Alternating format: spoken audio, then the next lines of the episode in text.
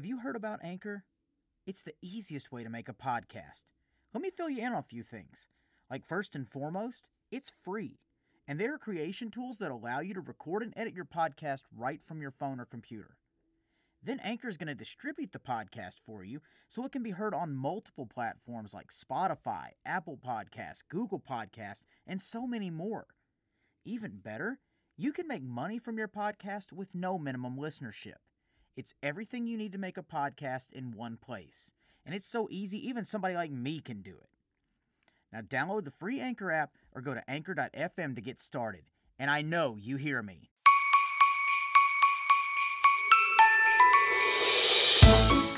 Hey everybody, Flynn here, your favorite podcasting wrestler, actor, whatever you want to call me, your host of this show.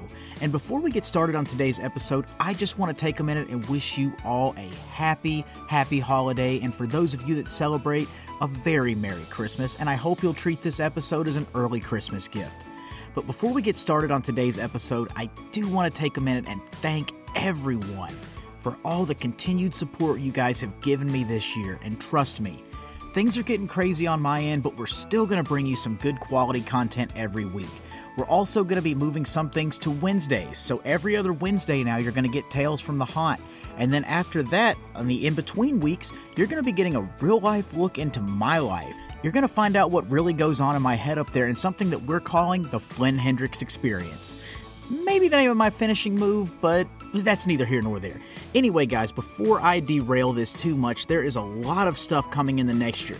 Big guests, new content, new schedule. Things are picking up everywhere, and we are going to continue to deliver some quality audio content. But before I ramble on way too much, which I already have, but I get paid to talk anyway, yeah, it, look, I've, I've derailed completely here. But I just want to wish you all a very Merry Christmas and a safe and happy holiday season. And before we get to today's episode, I'm going to throw it over to Jeff because I think he's got something that he wants to say. Hey everybody, just Jeff here. For those of you who don't recognize my voice, I'm the guy in the background that Flynn would say is the one that does all the audio wizardry. I'm also the co host and the audio wizardry guy for Tales from the Haunt. I just wanted to take a quick second to all of our listeners and say Merry Christmas and a Happy New Year from myself and the rest of the team at Flynn Hendrix Enterprises. With that being said, let's dive right into this week's episode of I Know You Hear Me with Flynn Hendrix.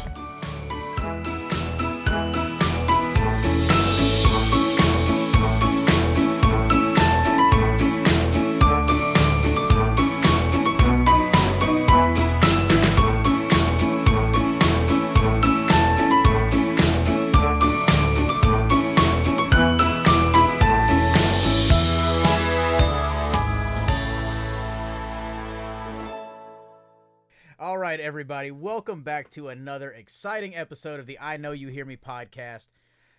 At a time when I'm getting ready to go back into the real world, into the corporate world, as this is recording. When this airs, who knows where I'll be at that point, but we'll still be having some fun. But we're live in studio here tonight. I got Jeff over here working his wizardry on the keyboard. He knows what he's doing to make this sound pretty, and I've got a special guest in studio with us caught him passing through Nashville, and this is one that you'll know him when I introduce him because you've heard me reference him and sing his praises several times. But before we get to him, I want to make sure that this podcast is finding everybody in a great place. Hope you're having a good day so far. And I got to ask is this your first episode? Or have you been listening for a while and just not subscribed yet?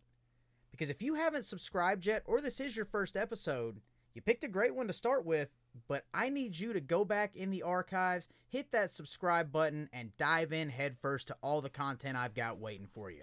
You like voice acting, you like wrestling, entrepreneurial endeavors, you name it, I've got it. I've got chats with some big name people, and the material is right there waiting on you. And do you like all things spooky? Because I got a podcast there for you too. And Jeff knows all about that. It was his idea. So now we got Tales from the Haunt. Got two podcasts here waiting for you. They're both available on all podcasting platforms. And you need to go hit that subscribe button, leave that five star review, and get that word of mouth and share, share, share. And Jeff, I'm going to sound like a broken record here, but you know what's coming next. We've got merch. We've got shirts. I've got them available at conventions I go to. We've got 8x10s. You name it, I've got it. We'll ship to you. I've even got a pro wrestling tees store. Check the show notes. Because if you want to support this podcast and keep it going, that's the best way to do it. And here's a better part, too. Once you do it, once you get that merch, take a picture, tag us. We'll give you a shout out on social media and on the podcast. And then you'll know, too, that a portion of every sale is going to go to your choice of either the Peter Mayhew Foundation or the Nashville Humane Society. So everybody wins. That sounds like a win, doesn't it, Jeff? Yep. Yep, and he's giving the thumbs up too, so that's a double win in my book. All right, ladies and gentlemen, this is one I have been waiting to happen for a long time, and I'm glad that we actually were able to connect and make this happen in person. Because, like I said a few moments ago, this guy is live in studio by way of Chicago, Illinois. I'm used to seeing this guy behind a computer screen via Zoom. We have performed. Uh, this guy has taught our improv group so much over the last two years, which is insane to say that it's been that long. But my God, this guy has taught me so much, not only in acting, but in life as well. It is my pleasure to have on the podcast improv actor extraordinaire Jonathan Pitts.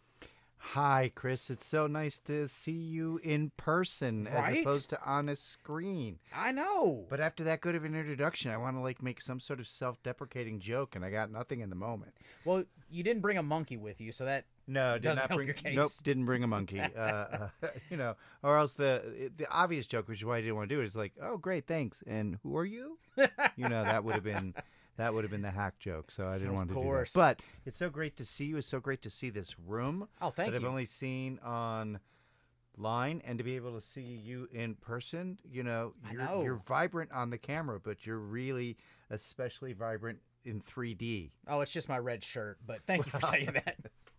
That'll work yeah Oh man, so it's it's crazy that we were able to connect and make this happen because like you messaged me and said, "Hey, I'm going to be passing through Nashville. Can we do the podcast live?" How do I say no to that? I don't know, but you didn't, and I'm grateful for it because and- I, thought it'd be a lot more fun to do it in the studio with you Absolutely. and either glance over at you uh, now and then when I'm not talking to the microphone, right? or Right, be able to look at you for a second because I feel like that always makes for a better podcast, being able to see the people in person. of you know, course. which uh, uh, is what how a lot of podcasts were pre-COVID. No, we're still in the dark times. Yeah, Which, like I said, two years. Like we're over two years at this point. How does that even half happen? years. That's just that- again, time has no meaning at this point. Right. But the silver lining of it was all these classes I got to start taking, and our our foundation of friends here. You know, like Jen, Katrina, previous guests on this show, and so many others. We're like a family now, all because of COVID and a computer screen. Right, which was not the case uh, pre-COVID. There's there were a lot of people that uh, discovered improvisation and probably voiceover stuff um, during COVID because of being able to do it on Zoom.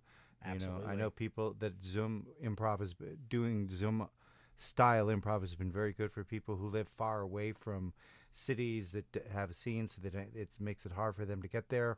Uh, also, it's been very positive for people who may have some sort of physical disability of some Mhm. sort, or some you know uh, some sort of deep introversion that would make it easier or more comfortable for them to do it from their home rather than in person. And you know, so there's different. What's happened online with Zoom for improv is it's really opened up the doors to a lot of people whom doing it in person, live in person 3D, would not be as accessible to them. It's also been pretty amazing to see that people are uh, meeting each other all over the world and doing improv, whereas normally they'd have to go to a festival, Oh yeah. which is pretty cost prohibitive unless you're being brought out by the festival. And so there's been a lot of things that have come out of it, but I'm also seeing that now that shows are starting to go live again. They've been live in Europe for about six months, but now that shows are going live again here in some of the main parts of the United States, Mhm. that it seems to be having an effect on the Zoom attendance. Certainly, it's had a huge drastic effect on the people watching Zoom. Right. Uh, but it does seem that there will be people, there will always be s- some people doing Zoom online because they actually prefer it. And so that is never going to go away. And I also think that like doing voiceover classes through improvisation will probably stay online because like, otherwise you're stuck having to find an improv class in the city that you live in when most of the people that do voiceover work already seem much more comfortable being in their home studios doing that work. They're used to it, so it doesn't feel out of place to them. Whereas the average improviser who's just trying to do improv and not be a voiceover actor, it's all about the eye contact and the physical energy that you read and give and share off each mm-hmm. other, uh, and and that's a different type of connection.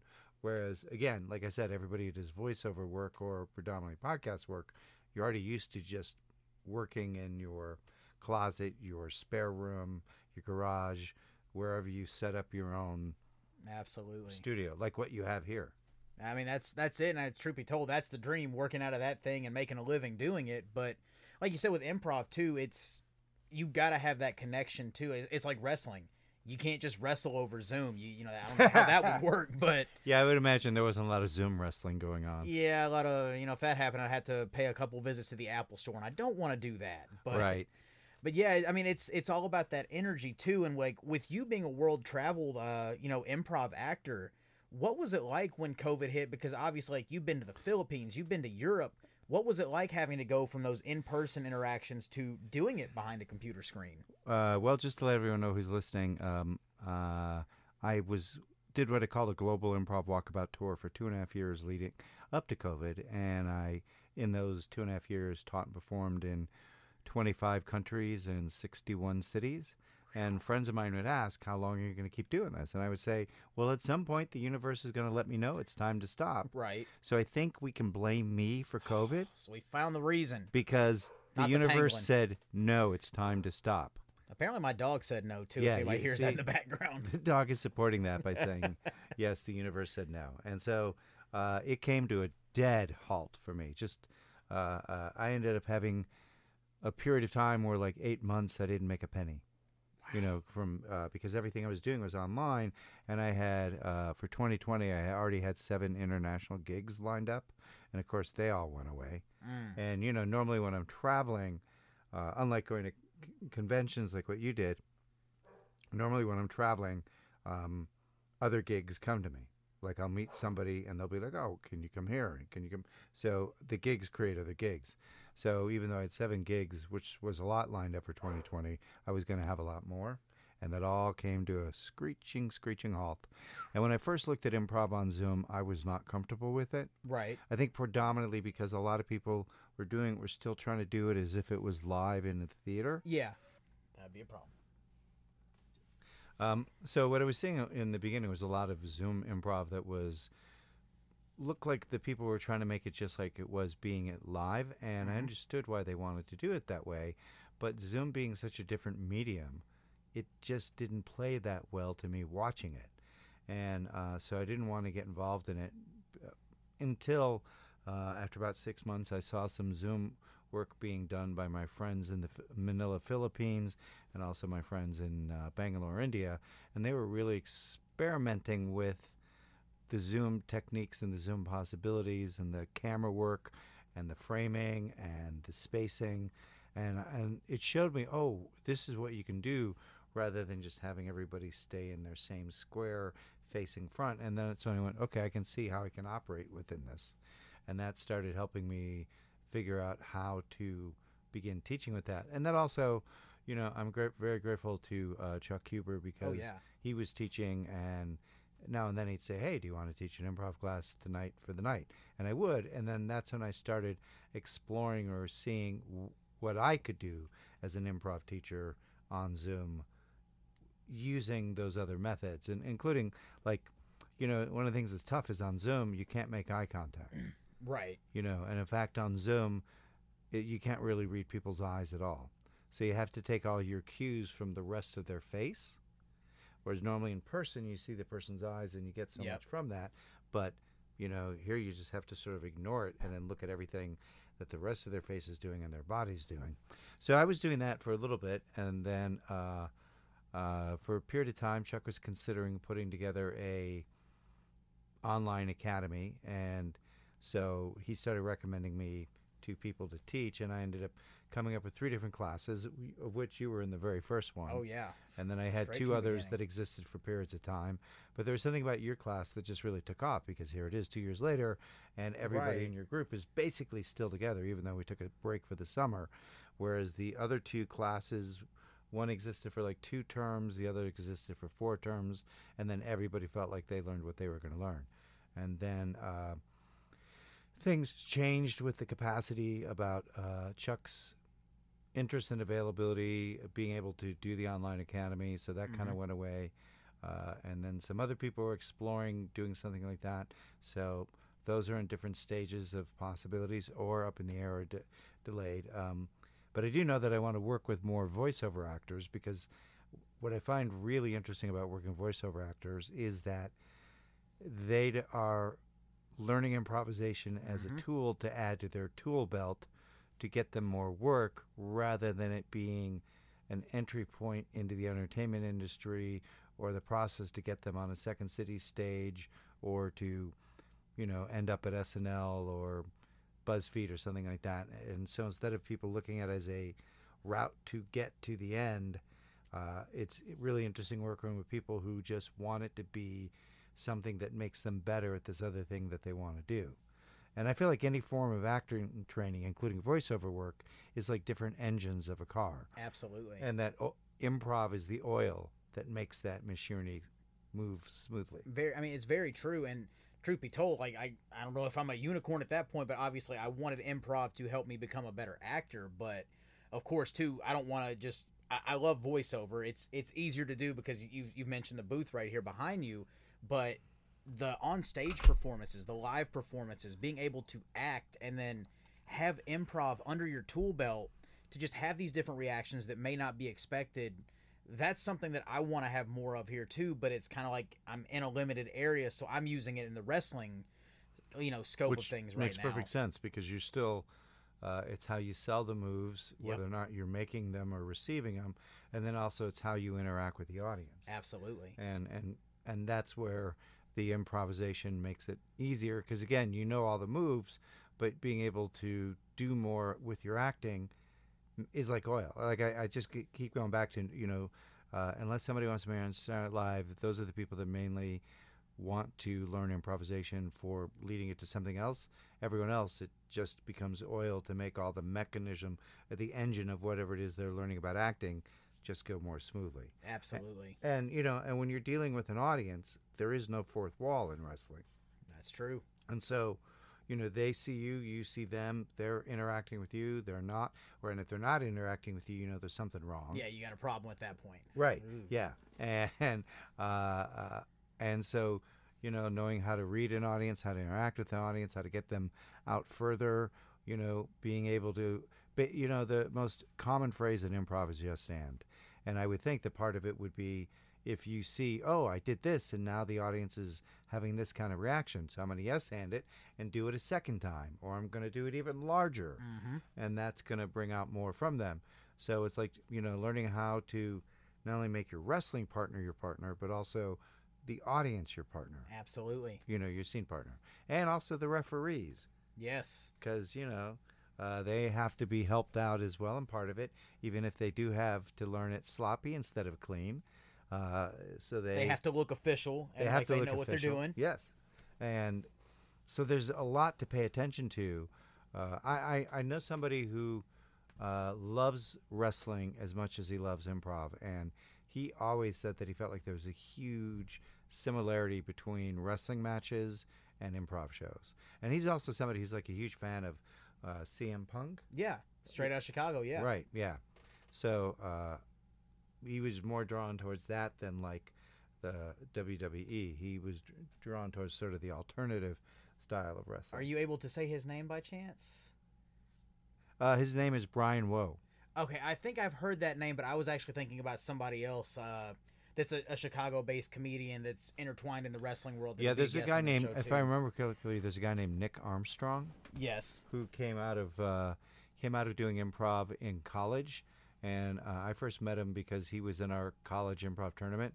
Because I created a college improv tournament that had like nice. 120 teams around the country. We'd have 10 to 12 regionals. then have regional winners, and then have the nationals. And uh, he was on a team from Columbia College, and then also I think one year we had him be like an MC, Oh, wow. and then he went off in a different direction and got involved with wrestling. okay. And then, if I remember correctly, he either became an announcer or a ref for both. I'm trying to think. I'll have to. I, um, now that I'm on the spot, I can't think of what I'm familiar with on him, but it'll come to me. We'll we'll, we'll circle back to that. And also, now that I've said it, I don't think that his name is Nick Armstrong. Uh, That's another improviser. um, but his name was Nick, this guy from Chicago. Um, but I don't remember his last name because I'm pretty sure the other guy I'm thinking about runs some improv camps. well, Nick just got some free plug anyway, so that's, that's a win in my book. there you go. But- so, who who was it you were thinking of? Um, a comedian named Marty DeRosa. Oh, that was the other person I was going to mention. Okay, Well, yeah, future guest on the show. Uh, yeah, because Marty DeRosa, uh, I ran the Chicago Podcast Festival for four years, Okay. and Marty w- did one or two years uh, of the festival with his show. Yeah, and I think um, I know he and was it's in like Love and Wrestling, or yes, Love Yes. and Wrestling. Yeah, Yeah, he was. Uh, it, it was always funny too. Is the first wrestling podcast I ever heard was from another Chicago-based wrestler uh, named Colt Cabana. Like I, I've seen Yes. pictures of the billboards that he's got up around there, but he would occasionally pop up on that show, or he would do the live shows with them, and just the humor and the comedy that he brought to it, just so off the cuff, was just it was a breath of fresh air every time that podcast would come on because it's not just straight wrestler Right. interviews. There's comedy, there's humor, and yeah. The second year that uh, Marty did it, his guest was Colt Cabana. yep. So Colt was uh, in it for one year of the Chicago Podcast Festival. And looking up on Facebook, I can tell you Nick Armstrong is not the guy that I was thinking of. He is indeed the guy who runs uh, Improv Utopia, but there's a different Nick who left uh, the com- Chicago comedy world and became a involved in wrestling. So Well, still look up Nick Armstrong for the Improv Utopia. There's Right. that free plug. Right. Uh, but yes, so we did have Marty DeRosa. Anyway, I did have Colt Cabana, you know, Nice. at the Chicago Podcast Yeah. Festival during our uh, in in our venue that was for Chicago podcasts only. Very nice. And it's funny how it all comes back to wrestling, but I don't I don't want to make it all about wrestling. I want to know more about you because acting and performing has been in your family's background. Yes, So you're you know you're, you're second generation. Yep. What was that like growing up and then maintaining that love of performing, acting and improv like after being around it your entire life? How did you not get burned out on that? Well, um, let's see. So first of all, I do want to say I was a wrestler in high school. Oh, really? So, So- you, you could take me then. No, um, uh, I joined in my sophomore year and quickly found out that most people that were good at wrestling come from families of wrestlers Mhm. or their older brothers were wrestlers. Oh, so yeah. most people were doing it since fourth or fifth grade. And for me to try and start learning it in sophomore year, I was like way behind. Yep. So I was, uh, uh, I did it for all th- three years, but I was never a good wrestler in high school. Um, I was like the 105 category weight, then Man. 112. Then my senior year, I was 119. Um, and anyone's listening, I'm 185 now. So, but He's at the uh, weight I need to be. yeah. uh, but I looked at, you know, uh, I was not a good wrestler, but I was drawn towards it. And, you know, probably the most fun that I would have is after or before the wrestling, actual wrestling practice, when we'd have time to goof around and we'd goof around and do fake wrestling. Ah, it's the best. Yeah. And I think uh, that's the funny thing too is uh like obviously like something like South Park has made fun of it, but so many people would go and sign up for you know the legitimate amateur wrestling, thinking they were going to be doing the WWE stuff, and Right. are severely disappointed. But some of them stick it out and they become like legitimate monsters on the mat too, and then some of them still go on to become professional wrestlers after that, and those were some of the most fun people to actually just get in the ring and play around and have fun with. But it's funny how so many people started off because they thought they were going to go in there and do stunners or leg drops or whatever it was, and then learning up how to actually hook somebody's arm and possibly break it. Right. Man, uh, I once had a tooth knocked out in wrestling practice. Ooh, man. Uh, instead, I then just pushed it back in. Yeah, it's it's kind of hard to uh, to fight that adrenaline rush when that's happening because I've broken a finger doing that, uh, dislocated a toe doing that, and then you just you don't think about it, you just pop and go, and it's because if you think about it, that's when the pain sets in. Right, right. Oh man. Yeah. But so you did that, but was that so yes, like I did ass- that in high school. Now, uh, what Chris is referring to, the people who are listening, is that uh, my father was a professional entertainer, a professional, uh little little a professional entertainer with Ice Capades, and he did that for about 15 years. And he was one of the comedy acts, and it was him and an ice skating chimp. And over the years, he had like four or five different chimps.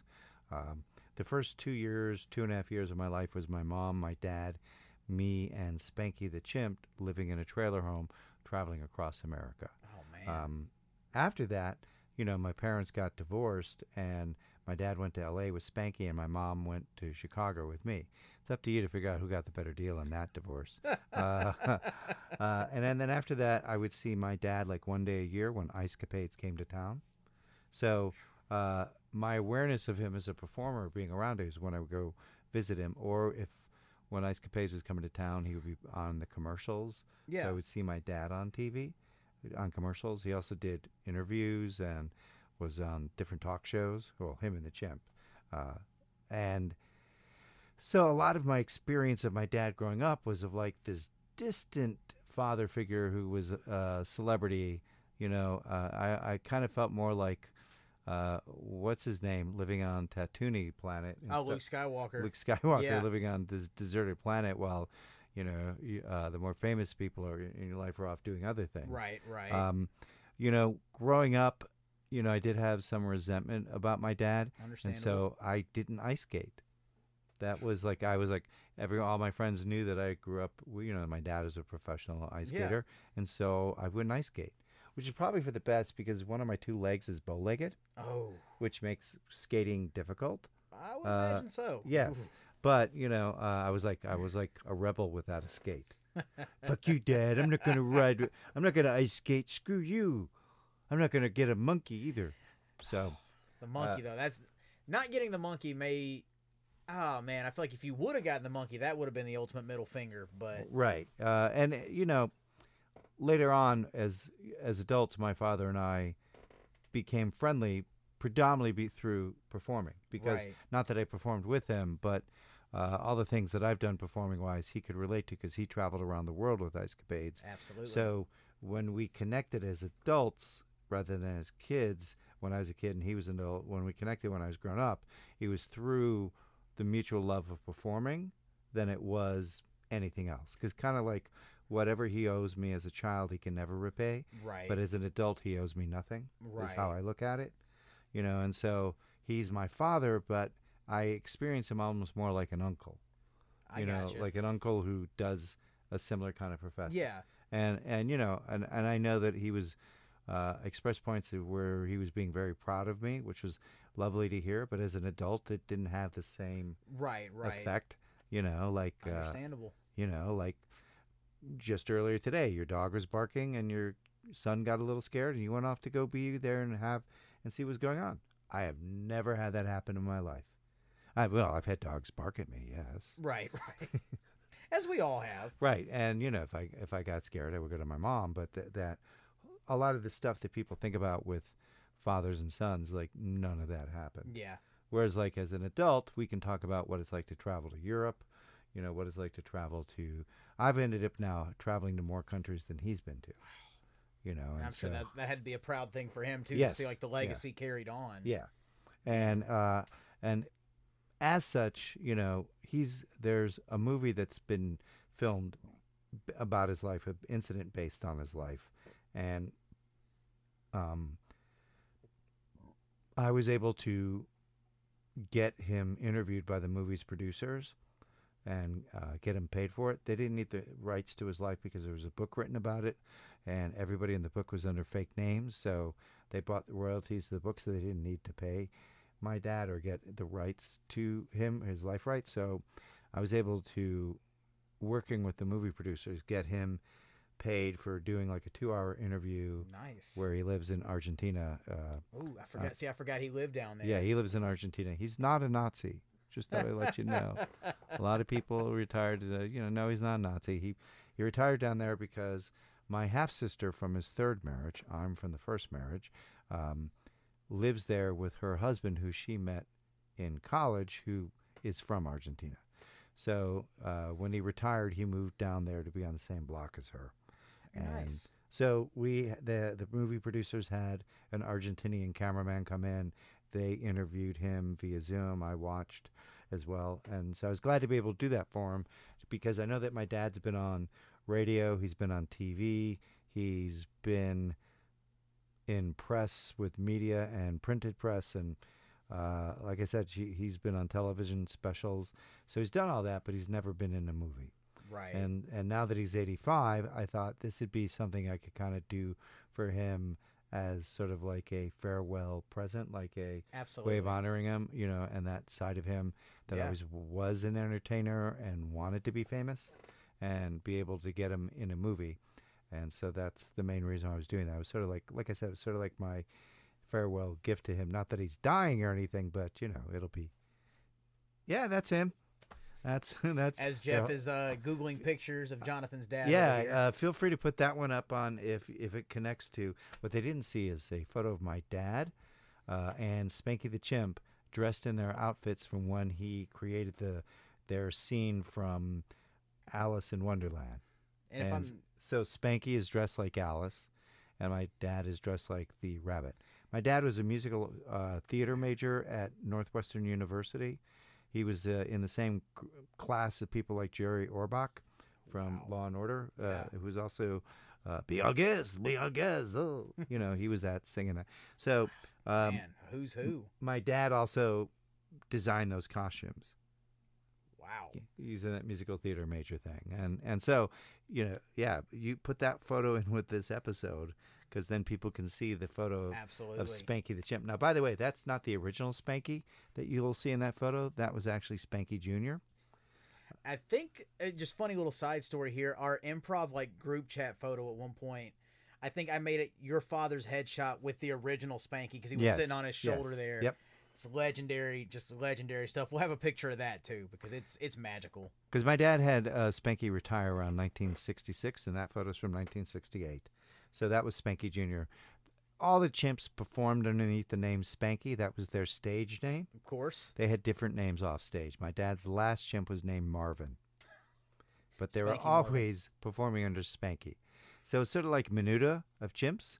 You know, once I they hit a love it. certain age, they Yeah. were out and somebody else came in. Oh, you're on to the next one. Yeah, Enjoy retirement. yeah. So, uh, you know, I was influenced, even though I don't have any direct memories of Mhm. growing up with the chimp, but I have my mom's stories uh, about those experiences and about Spanky, the original chimp. And, you know, my mom said up until about I was four or five years old, if I get excited, I would bounce up and down like a chimp. so clearly, I kind of saw Spanky as like an older brother type. His legacy lives on. Yes. Yeah. And did that just out of curiosity too? Because I know some of the exercises we've done is actually some that we've done as uh, scare actors as well to get kind of warmed up. You know, it's like animal activities or animal characteristics in an improv scene. Growing up like that, is that something that made you gravitate to that particular exercise in improv classes, or would you have done Uh, that without? No, I didn't create that improv exercise. I learned it when I was an improv student. Right. and and uh, the animals thing really comes more from acting rather than Yep. the improv side. But improvisers learn how to improvise from it. But it's so good at uh, creating characters, pretending that you are either like a quarter animal, bird, reptile, or insect, or fifty percent animal, bird, reptile, or insect, or fish. You know uh, that you're you're still mainly human, like fifty percent to seventy five percent. But it's a really great way of creating characters and giving yourself permission permission to move in a way differently than how you normally move Absolutely. because everybody has their own way of moving that they're used to and that Mhm. moving beyond or in different ways pushes them past their comfort zone Yeah. but if you think of it as an animal it's so much easier to give yourself permission to be able to move in that way and in that capacity Absolutely. and so that's why it's such a uh, great exercise to do to create characters Absolutely, and it's and it's a great way to break the ice too and get people out of their shell, especially if they've had no acting experience. Because I know, you know, on the haunted house side of things, when they did that, that was uh, you saw people that were just kind of like stonewalled wallflowers, didn't want to be seen, come out of their shell because they don't want to be the ones left out and not have fun or not just Right. be in character doing it. And then they tell themselves, "Oh, I'm being this type of animal. I am Yep. a ghost who is also a giraffe." or whatever it might be. now I hated to see the ones that decided they wanted to be a snake because doing that on a concrete floor did not look fun. But better them than me. Right, right.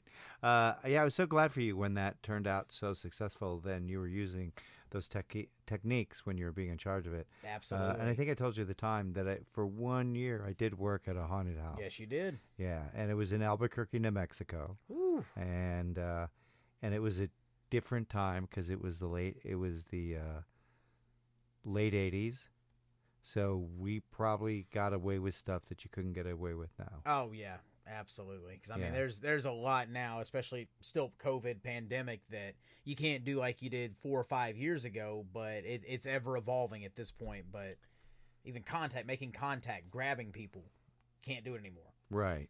Back then in uh, uh, the late '80s, you could. Oh man, that would have been some fun. Yeah, That would and have been fun. you know there were different characters that I would play. I'd be assigned them different nights, and so you'd I'd be playing different characters in different rooms. Mhm. But after a while, there was a couple that were my favorite and a couple that were my least favorite. You know, and I get assigned to be like in this one room. All I can do is just make noise while uh, people are going past this sort of gra- series of graves. Was really boring. I was like, Right. boo, boo. Um, uh, you know, I remember being in a science lab with doctors. You know, like that was the idea was that it was like a medical exam thing gone wrong, and that's where the ghost was. And I remember climbing on the walls and walking along the tops of the walls because I was like, oh, that'll make me look really nuts. You know, Absolutely. which the next day they're like, that was great, but don't do it again. yeah. Don't damage the props, please. Right. Uh, and then the thing I remember the most is that I loved, and this might be interesting that it plays into that. I loved playing a gorilla in a cage, Very nice. and I don't know how much of that has to do with uh, growing up with the chimp for two right, years, right. two and a half years. But I loved playing this gorilla in the cage, and and what was fun about playing the gorilla in the cage was two things. Uh, it was sort of uh, the cage was uh, like an angle of two walls that had come together. So you know, as they're uh, walking through, there's one wall, and they can't see, and they can see the other wall, but it's a different part, almost like a different. You know, Yeah. everybody would walk through past me, and they'd go through some other stuff, and then they come back uh, past me on the other side, but they didn't know I was there. So It's amazing. with the, with the uh, uh, cage and the bars, all of them were real except for two, which were rubber. Oh, man. and I knew which the Yeah. rubber ones were, and no one else did. And then there was a side door so that uh, when I knew they were coming back the other way after having turned the corner, I can jump out and scare them Double again from the whammy. o- yes, yeah. I I love it. really, really enjoyed that, I and it. it was super fun. Um, you know, but I do remember one time uh, there were some like drunk bros, Of course. Of course. and uh, I was being the gorilla, and they hit me, and I got Oh. so mad, I hit back. And when I hit back, they freaked out. Because also, did I open the bars, stick my hand through, and I punched back, oh man. and they went running, and my brain went, "Don't fuck with the gorilla." That's right. That's right. And then when they, you know, I made sure waiting for them to come out from the other side. And normally, w- when they come out the other side, you're supposed to go behind them to scare them again so they don't see you. Instead, I opened up the door before they got there and jumped out, confronting them. and half of them ran backwards, and the other half ran like underneath my arms trying to get Oh, away. Man. And I went back inside and I thought, yeah, Oh, the was man right. card was pulled don't on that fuck one. with that gorilla. and I was like, oh, that's kind of like a good life lesson. right? you know, it was like uh, uh, the you know the part of me that just came out. It was like, well, you know, you're wearing a gorilla suit. It's really hard not to get in touch with sort of like a gorilla consciousness. Very true. You know, I mean, and it wasn't like I was hitting people; they hit me first. Exactly. They were, they were drunk bros, and they were like, you know, we're supposed to stick our hands out and stuff, and they're, you know, they when they got close, they threw a punch through one of the, you know, I was like, fuck you. Now, if only if only those people at the Cincinnati Zoo all those years ago would have known not to fuck with the gorilla, but Right? here we are. Yeah, I, I you know, you talk about life lessons. That's one of them. Don't fuck with the gorilla. It's so funny you mentioned that though because um actually, man, I, I can't even believe it's been like 10 years ago at this point, but actually did uh it was a mix of a haunted house and wrestling at Six Flags in Wow. Atlanta, Georgia. And Wow. I don't even know how that could work. I, I don't either, but they did it like all throughout October, and they gave the wrestlers like free rides at the park. So you'd see a bunch of guys going around in their gear, just riding the roller coasters. I was the wrestling gorilla in that, but it was like in the haunted house, in the haunted attraction, in, a wrestling ring, and I was in the gorilla suit. So it's it's just so funny how a gorilla continues to bond things. Although I know somewhere former guest of the show Seven is rolling his eyes, but it's well worth it. Well, I would sit there and th- say that sort of like somehow how some actors talk about having played Hamlet. Mm-hmm. Like, oh, you played Hamlet. I played Hamlet. This is what I did. So I think we can say that we, We played you know, we played a gorilla. So we have that in common. We can share that and go, yeah. Yep. gorilla. Now I Yeah. can hang that over everybody else in our improv group. You know, just yeah, I was the gorilla, he was the gorilla. Right. I'm Spanky Junior. Anyway, Yeah. we had the hair game going on at one point, and then I messed that all up. Oh well, but your hair looks great. I like, Thank I like you. the way it I looks gotta- right. Quiet, Jeff.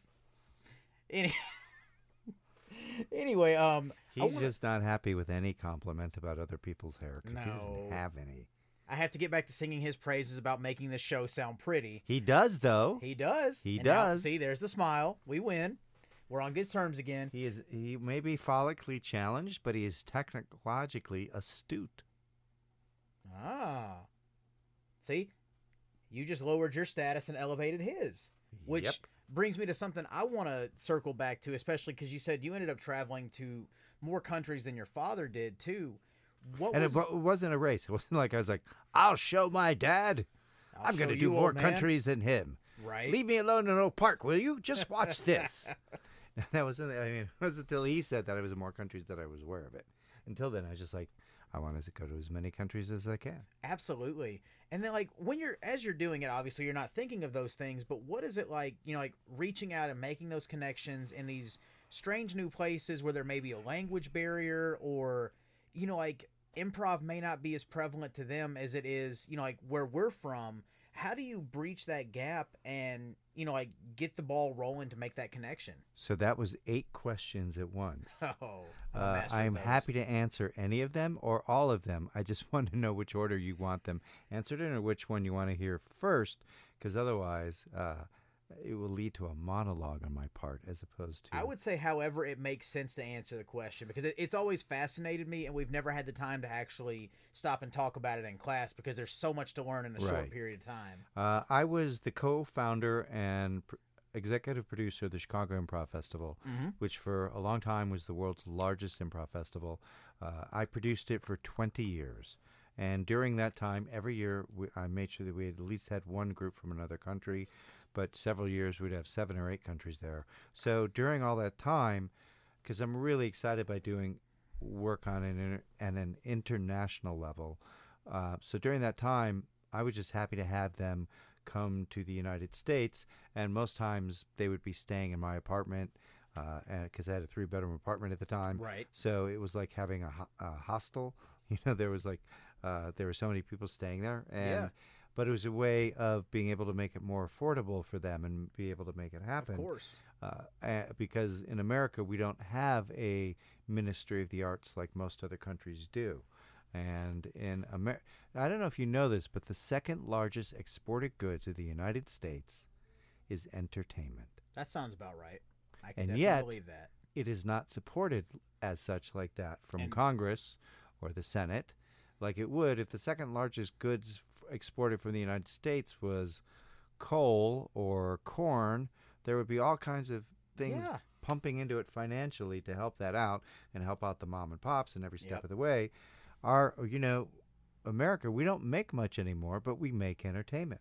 Yep. And it, You know, from blue je- and culture, like from blue jeans to Mhm. karaoke. That's what we make, and and uh, and I think it shows in the fact that you have uh, so many reality TV shows, like Yeah. people who aren't famous for doing anything other than winning that reality TV show. right, right. So the fact that we don't have a ministry of art or culture makes bringing in people from other countries much more difficult. Also, the fact that geographically we're so far away from everybody else. yeah. Like being in Europe, getting other countries to go to a European festival is like us driving to Cleveland. You know, you Yep. cr- you drive that far and you're in another country. Yeah. Whereas, you know, yes, we could get people from Canada and Mexico, but outside of that, after that, it was like nothing but water. Yep. And so I was very happy to have international acts at the Chicago Improv Festival every year and be able to take care of them and treat them well and then have them meet improvisers from Chicago and other improvisers around the United States. And so when I didn't realize that when I was done producing the Chicago Improv Festival after 20 years that I had already created my next thing Right. because that wasn't the plan of oh i'm going to bring all these people in so that in a few years i can go to their city and their town and their theater and their festival but that's what it turned out to be because uh, once i once i was doing a podcast with jimmy Carrane and i said i'm not doing this i'm not producing the festival anymore he's like what are you going to do i'm like well i'd like to travel somebody in the czech republic heard that podcast and then said we're going to do our first ever festival would you like to come out and so I said, sure. And as long as I was going to go over to the Czech Republic, I thought, who else do I know that's around there that I can say, hey, I'm going to be in Europe for a while. Do you want me to come teach and perform? Yeah. And then that just led to everything else. And so instead of producing a festival, I started producing my own tours. Because whether or not it was a festival or me, a lot of the logistical skills was the same. Uh, and then from that, once I started performing in, a, in front of other people in other countries, I would meet other people and they'd say, Hey, would you like to come here? I was teaching uh, in the Philippines and in Manila uh, for a summer camp uh, for adults that did improv. And I met this woman from Singapore and she said, We're going to have our own festival in Singapore in two, you know, two or three months. It's not a lot of time, but would you like to come? And I'm like, Yes, Absolutely. absolutely. And I've been to Singapore five times now. And so, you know, a lot of it is once you start getting known for doing this, then other people go, Oh, do you want to come? Yeah. And, you know, I would say half to two thirds of everybody I went to the first time were all people that I knew from the Chicago Improv Festival because of having Right, brought right. them out. And then after my first couple of trips, everything else was through people that I already met when being on the road. Yeah. And See? so, you know, so much of the creative arts, probably like wrestling, is just be present and put the stuff out there. Absolutely. And that word of mouth Sh- helps. Right. Show up, be present, you know, get that stuff out there. And then if people are interested, they'll connect to it. Absolutely. And then they'll ask you to be involved. So that's how I ended up uh, teaching and performing all over the world, you know, in Europe and Asia and Oceania. And it was like a, an immense joy. Yeah. It really brought me, I mean, it was like one of the blessings of my life to be able to do it. And, um, you know, in America, there's a famous saying there's no third acts in America. So, uh, you know, running the Chicago Improv Festival for 20 years and the College Improv Tournament and the Chicago Podcast Festival Mhm. was sort of like my second act because my first act was learning improvisation and then uh, doing it in Chicago and then moving to Albuquerque, New Mexico for three years and creating an improv and sketch group that do it 250 shows in two and a half years. And, th- you know, I kind of look at that as like getting my undergrad and master's degree in improvisation. So I think of that as my first act. Everything I did with CIF and everything else is the second act. And it made sense to me that I had to go to somewhere else in the world to have a third act because most plays in America are just two acts, whereas in other countries they're three. Absolutely. Yeah. So, uh, uh, you know, and and during COVID it was hard because I missed all those people. Mhm. I missed having that community, and uh, and that's why it was so fun to start working with you guys oh yeah. and have you guys repeat because then you guys became your own community, which Right. was lovely to watch and lovely to see, and and how much you guys really care about each other as well as you know oh yeah. caring about the art form, but you guys truly care about each other. Was that a snore? Am I boring? I thought, ah, oh my god, I just hit a boring thing. I He's like, think here's a hint. Okay, great. Uh, uh, uh, not hey. a not a boring signal. That's the Tennessee allergy striking again. But oh man, when I first came here, I was parking along outside, and whatever's in the trees made my eyes weep. Yeah. Like I was like, I would look like somebody died. I was like, it just had all this weeping going on. So And I took a second allergy pill. it's been irritating my contacts all day. So like going and visiting, you know, family today or you know, as we're recording, it's my anniversary. It's like, are you crying because it's your anniversary all day? like, no, my eye is on fire, and it's this one contact. But you know, I, I was born and raised in this neighborhood, and I never had these problems until Wow. I grew up. It's it's ridiculous how the world around us works, but. If it wasn't raining right now, I could go outside and my truck would look yellow with all this pollen on it. I don't even know where it comes from. Wow. But well, that's why I took a second. I, I take an allergy pill every day. I just Mhm. took a second one. I'm like, this is too much. yeah, that's that's I- Tennessee because it'll change tomorrow, unfortunately. Wow. But Well, uh, uh, that I ran into that. Thank you, Tennessee. Yeah, I was blaming the governor. Anyway, um, The worst experience I ever had with pollen is was in Sydney, Australia, oh, in I can only January, ima- and it turns out that that is the height of their pollen season, really? and it's because they're in a harbor. That And I got so tremendously sick from allergies, and I went to a community doctor who turned out to be an Aboriginal doctor who mainly took care of Aboriginal patients. So it's sort of fun, like, oh, I'm having a cultural experience as well as like seeing a doctor at a, and you know, and it's less expensive than, I mean, because it's Australia, uh, it wasn't that expensive. right, right. And I was able to get seen, and he's the one who told me, "Oh, of course you're having this reaction. You know, if you have airborne allergies." He said you've got the worst month in all of the year for Sydney eh, because that's when we our pollen season happens, and it's because the waters are getting warmer again in the right. harbor, and that's when this takes off. And he said that uh, when they have it going, they have the highest pollen count in the world. And I was like, note to self, never come back to Sydney in January. And it just, I, I know I'm basing it off of you know like the U.S. where I'm where I'm from, but it just does not sound right to say you have that much pollen in January. Now, if you say March, April, May, Right, but for them, that's their yeah. summer. Man, that's That's oh. the start of their summer. So it's like, that's what Man. made it, you know, so difficult. Now, on the other hand, seeing him and then getting a prescription cost me $20. crikey. being seen that day, just showing up, seen by a doctor, Wow. cost me twenty dollars. The prescription that he gave me that I went and got was five dollars. I want to cry America, now. America, America. just don't get shot. wise words, wise words in a jingle. But um, man, I could we could go off on a whole another tangent on that. Well, that was the other thing. Traveling around the world, I would see. Oh, oh, oh! Look at the way these people live. This works. You don't Oh. say.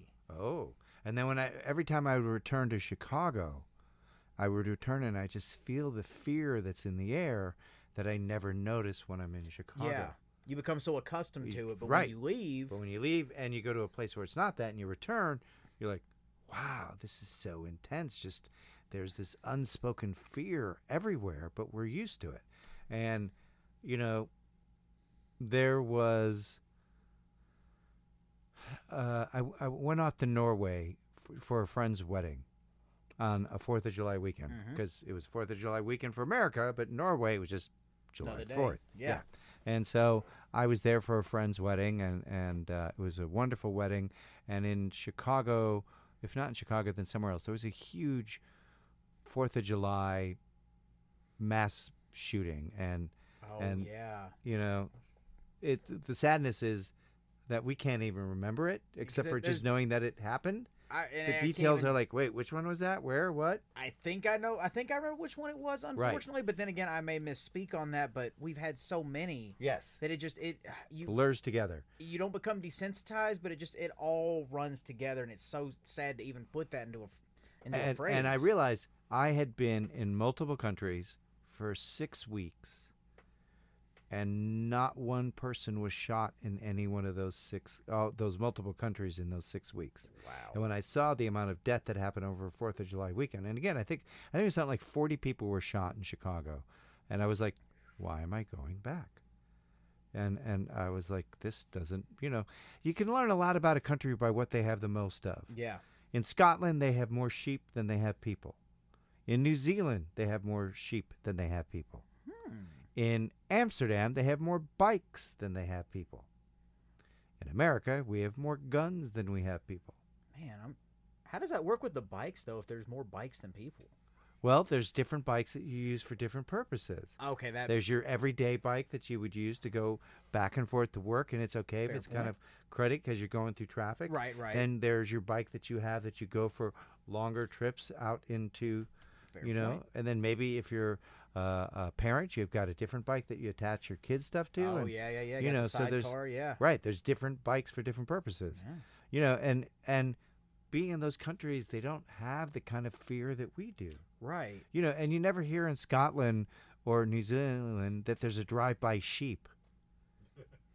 You I mean, know, like The Loch Ness monster may show up and try to bum some money, but, But that's about it. Yeah, Yeah. I'd be all right with that. and so being in those places was just really like, wow, this is so different. And and uh, you know, people would ask me at the time, is again, this is pre-COVID, what do other people want to know the most about Americans about? And you know, in Europe, everyone wanted to know if Donald Trump was going to drop the nuclear bomb. Because that was their biggest fear, Oh. because they felt in the middle of it yeah. between the U.S. and Russia or U.S. Right, right, right, right, right. Whereas when I was in Asia, they all wanted to know why do you have shootings at schools? I wish Because knew. we, don't have anything like that. yeah. You know, and I was like, that. You know, both. Of, I, I could kind of go, well, I don't think Donald Trump's going to drop a nuclear bomb, but when they're like, why do you have sh- school school shootings? I couldn't answer that. Right. You know, and um, so being in other countries where they don't have some of those things, it just shows, and not not just about gun control. You know, living in places where they have cradle to grave health care, where you can get basic state education for free. Like if you want to go to Harvard, their version of it, you have to pay for it. Of course. But if you want to go to the state, you know, like here, the University of Tennessee Yeah. or Tennessee State University, that would be free. And so people are living lives without the fear of being side-wrecked by healthcare and coming out and getting education. Now that doesn't mean that everyone gets an education because if you still want to go learn a trade, you're like college isn't for me. Right. You can go be an electrician and they'll they'll train you for free. and it's probably more encouraged than it is here as well. Yes. Yeah. And so going, wow, that stuff works. Why are we not doing that? And and as such, they Hmm. also then are more connected to the arts, Yep. and you know, uh, uh, so it's been, you know, and I'm sure somebody might be listening to you. Well, if you don't like America, why don't you leave? I couldn't because COVID shut us down Wah wah. and uh, uh, it's interesting to see when people live not that they don't have problems because they do but they're not the level that we have here Right. Or that we make them out to be to try and like dampen or make our problems look minuscule compared to that. right like in some of the scandinavian countries they have problems with addictions you know people having addictions but what they do is they help give them what they're addicted to so they're not out there robbing and stealing like all the people did that got addicted to fentanyl and Yeah. and uh, all the sort of you know uh, the the meth that that was put out Right, right, right. and and they were robbing and stealing everything just to buy stuff whereas here in those other countries they're like we're not going to be able to you know we're going to try and get them off these things but until they do we're going to give them this so they don't bother other people Right. And if I'm not mistaken, I think maybe Oregon or Washington State somewhere had had tried that, but man, I can't even tell you if that was last year, two years ago, because it all just kind of runs together and then get br- gets brushed under the rug. But right yeah I mean, Yeah. clearly it, it works for something because you can see the statistics on it. Yes. And uh yeah, so that is one of the things. And also like for example, I have a nutritionalist who um wants me to stop eating chicken in America because of the way the chickens are raised and taken care of. When I was in Europe, he's like eat as much chicken as you want. Because the chicken there are all grass-fed, Mm-hmm. so they're plant-based and then they run around and they're free. So and and when I was over there, I did have chicken. I was surprised it tasted lighter and brighter. Damn you, Colonel Sanders. And then I came back and I looked at some of our monster chickens, you know, and I was like, oh, okay, I see this, you know. I can see Uh, why. Yeah. And he also said, oh, yeah, go ahead and have butter over there because the butter's different because the cows are grass fed. Mm, So what they're producing through the milk is a whole different, absolutely. Yeah. Absolutely. And then Man. simultaneously, it really is true. Guinness is better in England and Ireland, and not just because you're in England, Ireland, Scotland. I found out that um, what makes the difference is that in Ireland they use Irish waters, Ooh. whereas they use American waters for the Oh, yeah, stuff yeah. that gets. The So- mass produced over here. So it's a different water, and then also they actually put nitrogen into their uh, cans when they put them in there, and so when they're pouring it, nitrogen is part of what affects the taste. Ooh. In America, they don't have the nitrogen in there. That's why they have that little ball inside the can yeah, yeah. to try and shake it up similarly to nitrogen. Man. You know, and so when I was in Dublin this last time, I had this am- you know amazing meal of uh, clam chowder and brown bread and butter and a shot of Irish whiskey and Guinness, and it was just delicious. And I came back to Chicago and I was like, oh, I was at an Irish bar at a storytelling event. I'm like, oh, I'll have a Guinness, and it tasted horrible. I was like, it tasted like vinegar. Oh, oh God. And I was like, as opposed Oh. to in Ireland, it's like, oh yeah, this is a meal. Yeah, uh, man, you're you're really pushing me in in favor of going to London next April now. So I may have to uh may have to uh drag the missus along for that one, especially if there's beer involved. So So yeah. Uh, do you have uh, a passport, Jeff? I don't either. We'll we'll cross that bridge later. I hear they're 150 dollars. Uh, it's actually not terrible. It's gone up, but damn inflation. Yeah. So there's a lot of things. There's a lot of things that I learned traveling around the world, and part of it is I try to immerse myself in the culture of each place that I'm at. Absolutely. Because rather than coming in saying I am teaching this way because I'm from Chicago, so bow down before me in the Chicago knowledge and the Chicago way, uh, I want to learn. You know, I have things to share and teach, but I also have to be aware of the culture that I'm in, and sometimes even learn about the education system that those people in that country grew up with, Yeah. and then be able to modify what I'm doing to fit how they're used to learning. Absolutely. And I mean, that's it, it, what you taught us in several of these classes now is, you know, like knowing or being able to adapt your status to, you know, the scene or the people you're on stage with or the room that you're in there with. And that was something that, like, it came later in our lessons, but we've been kind of doing it the entire time. But you just didn't tell us we were doing it until that point, too Right? Yeah. where did you learn to you know figure out the status because like you said some people will just come in high and mighty as a defense mechanism Sure. and then rub people the wrong way others will be meek until they get that chance to be their true selves how did you develop that Well, I first learned about status through a guy named Keith Johnstone, who wrote about it in a book called Impro. And then uh, some of the people who study with him had workshops, and so I learned from that. And then a lot of it is also just learning to study human beings. Like one of your questions was like, how did I do this in other countries Mhm. with other languages? yeah And you know, whenever I would work in another country where I did not know the language, uh, the first day that we would work together, I would have somebody translate. Like a lot of countries, English is the second language. Yeah. So I would have them speak English if they knew it, and if they didn't, I would have somebody next to me translating. But that would be for the first day because I wanted to get to know them. By the second day, I would ask them to only improvise in their own language.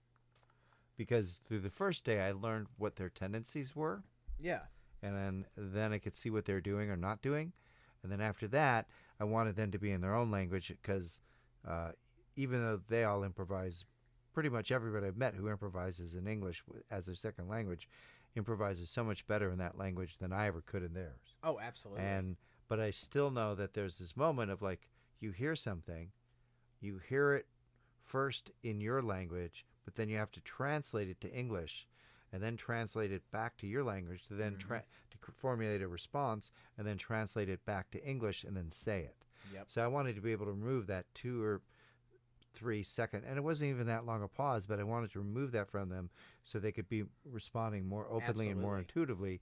And once they were able to go into their own language, I could see it. And I have had, I've done shows in other countries where audience members came up to me and started speaking the language because they thought that I knew the language. oh wow You know, when I was in Milan, uh, Italy, the whole show we did it in Italian, English, and silence. And with the English and silence, I had enough to know what was happening. yeah But people came up to me and started speaking to me afterwards in, in Italian because they thought I knew. I had the same thing happen when I was in Norway. The show was in Norwegian and uh, English and silence. And people came up to me afterwards and just started talking in Norwegian because they thought I knew. Right. Uh, right. when I performed in a duo uh, in the Philippines, you know, my friend improvised in his native language of Tagalog, and we'd also do English and silence. And, um, you know, I just had to pick up the other things. And I always say that, like, you know, when I work with people from other countries, we already share two of the same languages. And one is the language and technology and vocabulary of improvisation. mm-hmm. And the other is we share the same language of humanity Yep.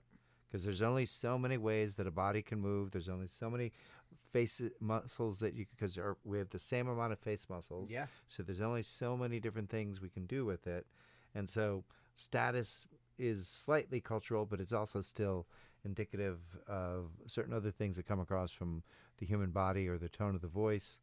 You know, uh, the one thing that confused me when I first ran into it, which was that. Um, in India and Nepal, they India and Nepal, they both say yes differently than us. Right. In America, right. we say yes by nodding our head, just like Jeff just did, Mhm. just you, like you just did. But in India, their yes is a shaking of the head from the chin down. And uh, the first time I ran into it, I talked to a waiter. I was like, "Hey, can I have a coke?" And he went, "I was like, oh, well, then can I have?" Because I thought he was saying no. Right. Right. Right. So I was like, "Well, then can I have a sprite?" And he looked confused.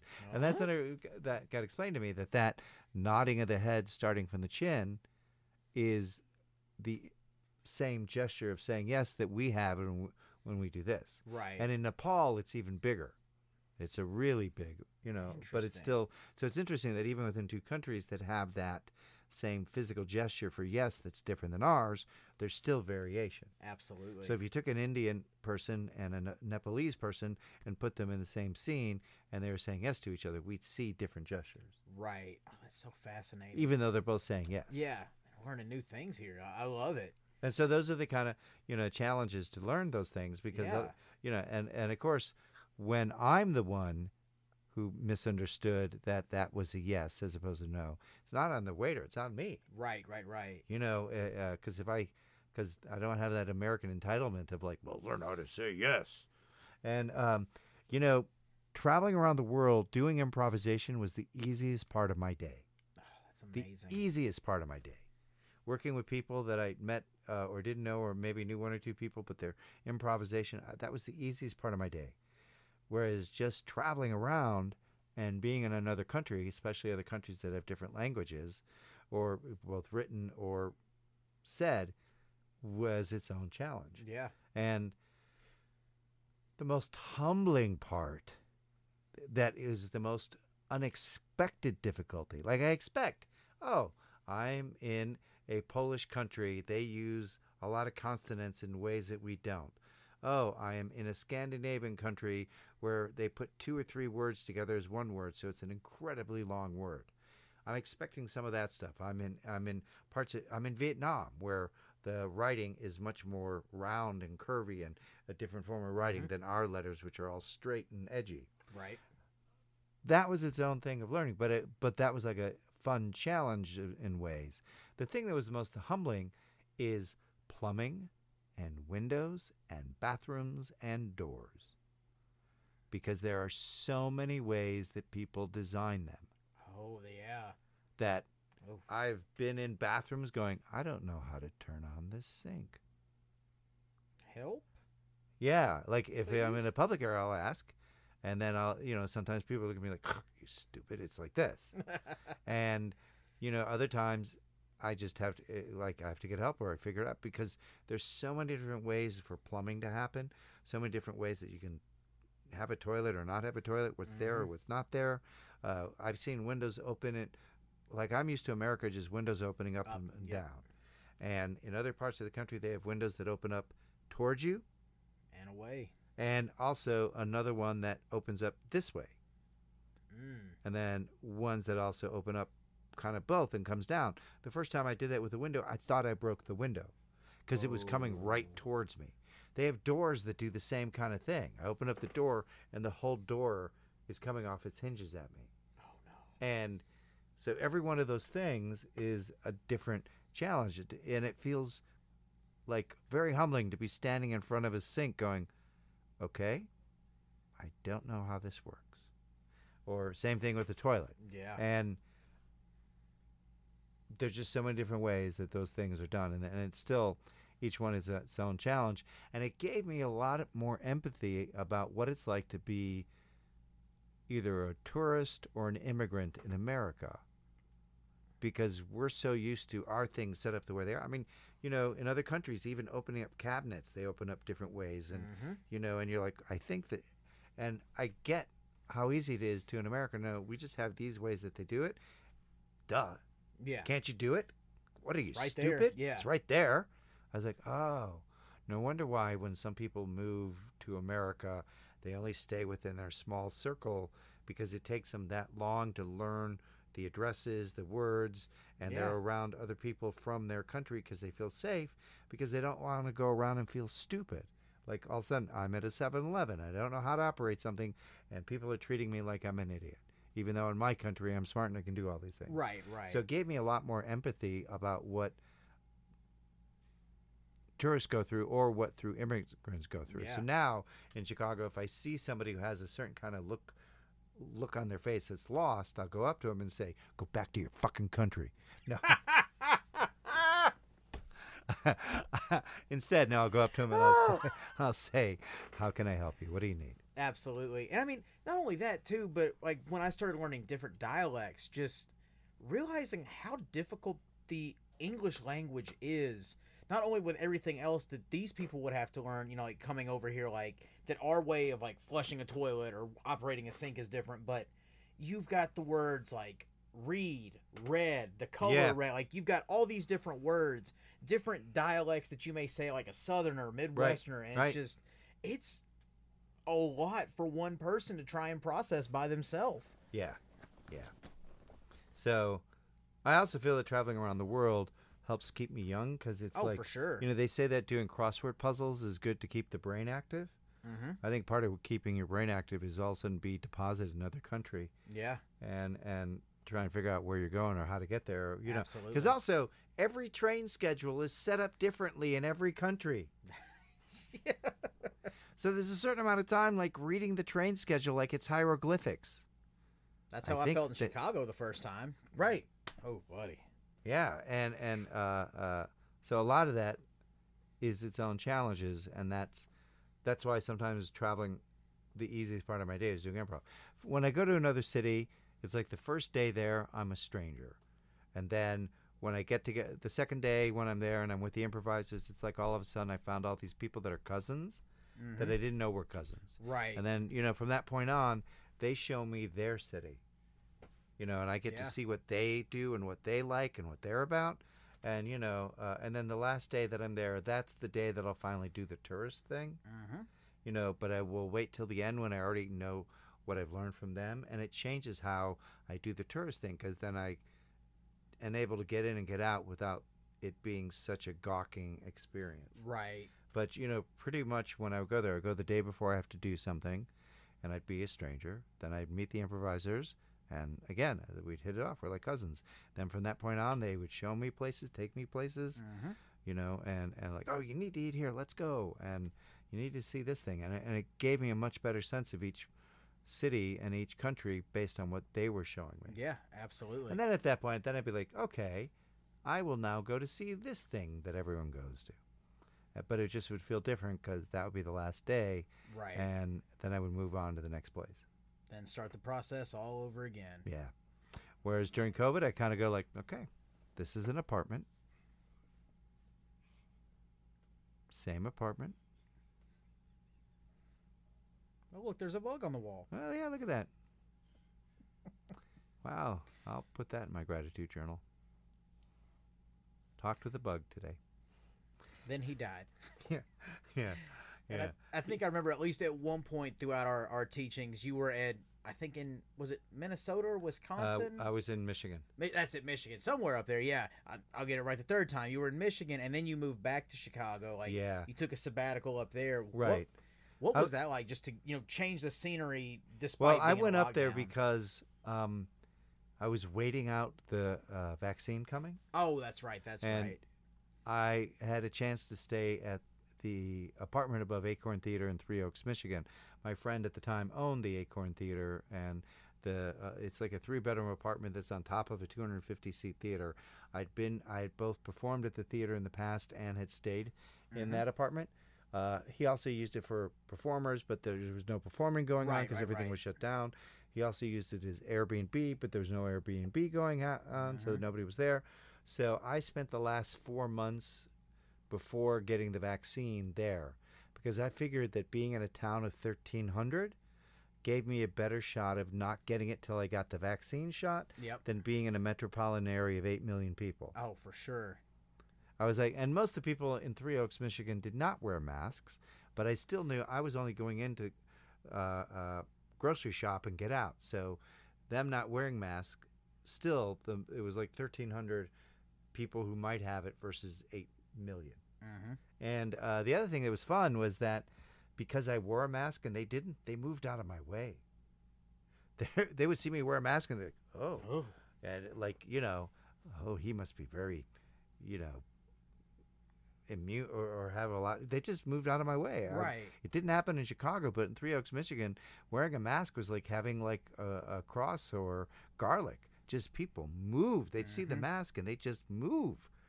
Uh, you know, Scarlet letter on you or something. yeah, it was like Man. you know, nobody's, you know, they didn't always look at me with empathy, but they still moved the fuck out of the way. And I'm like, I was like, wow, I just might do this forever. Absolutely. You know, it's like this is I don't have to worry about running at anybody because they see the mask and they move out of the way. And then when I would sh- go to the cashier and check out, uh, often the cashier would look at me and like cash out, look with her head turned away from me. Oh. I was like, I was like, this is a power I didn't know that I had. It's just because of the mask. That's great. You know, uh, uh, Right.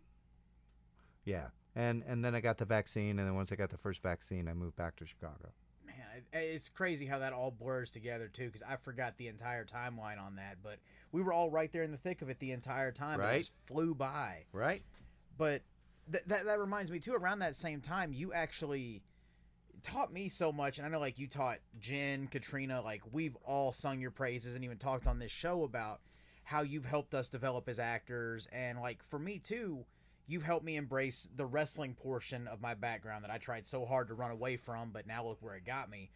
But, you know, like a lot of people think improv is strictly comedy or you have to try to be funny. Like I know that was something that came up with not only myself but Jen, I think even Denzel, right. and you would constantly tell us you don't have to try to be funny, but your natural timing is where the comedy will come from. And it doesn't even have to be comedy; it can be a serious moment. It can be something that's improvised or. Or obviously improvised, but you know, it can be emotional, you know. But like, it doesn't have to be strictly comedy. And you taught us so much about that what was it like not only like with our group but just seeing all these multiple thousands of people that you've taught and acted with seeing those light bulb moments with them what what was that like for you My goal every workshop is to have at least one person have an aha moment to where they like make that gesture where Yep. like their brain's exploding. And so if I have one person kind of do that, I know that I've done my job. Uh, uh, and so that's what I aim for, you know, and it's always great to see people make those kinds of discoveries. One of my favorite sayings about improv I learned from uh, my friends who are in Bangalore, India. They have like an improv poster and uh, values, their mission statement, and you know what's on there is it's more important to be sincere than it is to be funny. that's true And by being sincere, you will become funny mm-hmm. because uh, people being sincere together reveals things about human behavior, and human behavior is funny either because of recognition or shock or discovery, Yep. uh, and that comes out of human behavior. Whereas when you're not being sincere and you're trying to make a joke, uh, a lot of unless you're really good at that, uh, instead it kind of falls flat because you know you're aiming for a joke and then it goes yep And so it was, but at the same time, I th- I feel like everybody should be their version of themselves as they learn how to improvise, and then later on add on characters, but learn the fundamentals of improvisation as themselves. And I want everybody to bring who they are to the stage and to the work Mhm. because each person is so different. We're all differently the same. Yep. That's one of the things I like to say is we're all differently the same i love it and if everybody brings themselves and who they are, we will have an amazing diversity of people Oh, because yeah. of life experience and and you know rather than you trying to run away from being a, a wrestler being able to use it as part of what you do and then that expands it rather than being in denial so exactly. you know, uh, uh, w- one of my teachers once said, if you bring the facts of your life to improvising, through improv it turns into fiction. So you bring those elements Yep. of your life to it, and then through the process of improvising, it becomes something else, and and that's always super exciting to see, because I want everyone to find their voice. Absolutely. I don't want them to have my voice, partially because my voice is copywritten and trademarked. uh, but I want everyone to have their own voice because you know I already know what I sound like, and I already you know. But but there isn't any. I feel like Mr. Rogers. There isn't anybody like you. But there is that truth in improvisation is that when it's you doing a scene with Jen or you doing a scene with Denzel, there was no one else in the world that could do that scene. Right. That's it. I mean, that's and that's a powerful life lesson right there too. Not just for improv, but just like in everyday life. You, I guess, I guess that's something that's come up on this show several times. Like you are enough. You are uniquely you, and what you bring to the table, or what I bring to the table, is not what Jeff brings, not what Jonathan brings, and vice versa. You can spin it however you want. It's not what my wife brings to the table. It's you bring your own experiences and you may not think you know you may be your own worst critic or you may overanalyze it but when you're in that moment the choices you make and commit to are what you bring to the table and they are what make that scene good bad or indifferent they Right. made that scene unique Yeah. And I would say most times I'm pretty good at helping people feel encouraged about being who they are through their own uniqueness. absolutely Sometimes I'm not, and I always end up regretting that because I feel like I failed that person. Uh, uh, partially because, you know, I've I've missed out on something or overstated something or understated something, Mhm. and so in those moments I'm more like, oh damn it. I, in some ways, now that person doesn't feel like they can be themselves because I misdiagnosed like where they were or what they were doing. right right And uh, and if I'm aware of it, I attempt to you know make an apology or make an amends because ultimately I really do want everybody to be themselves in this art form. absolutely You know, it's not like normal acting where you don't want people to be themselves. You want them to be Hamlet. Yep. You want them to be Ophelia. You want them to be somebody else.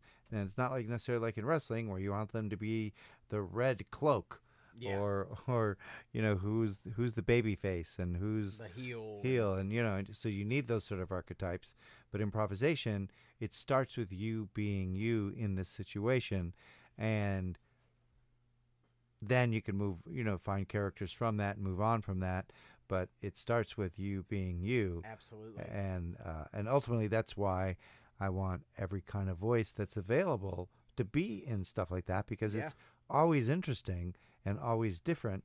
And so then I see things that I've never seen before. Whereas you know when people are kind of faking it I can look at certain scenes and go I know exactly where this is going to go. Yeah. And I can predict it before they even get there.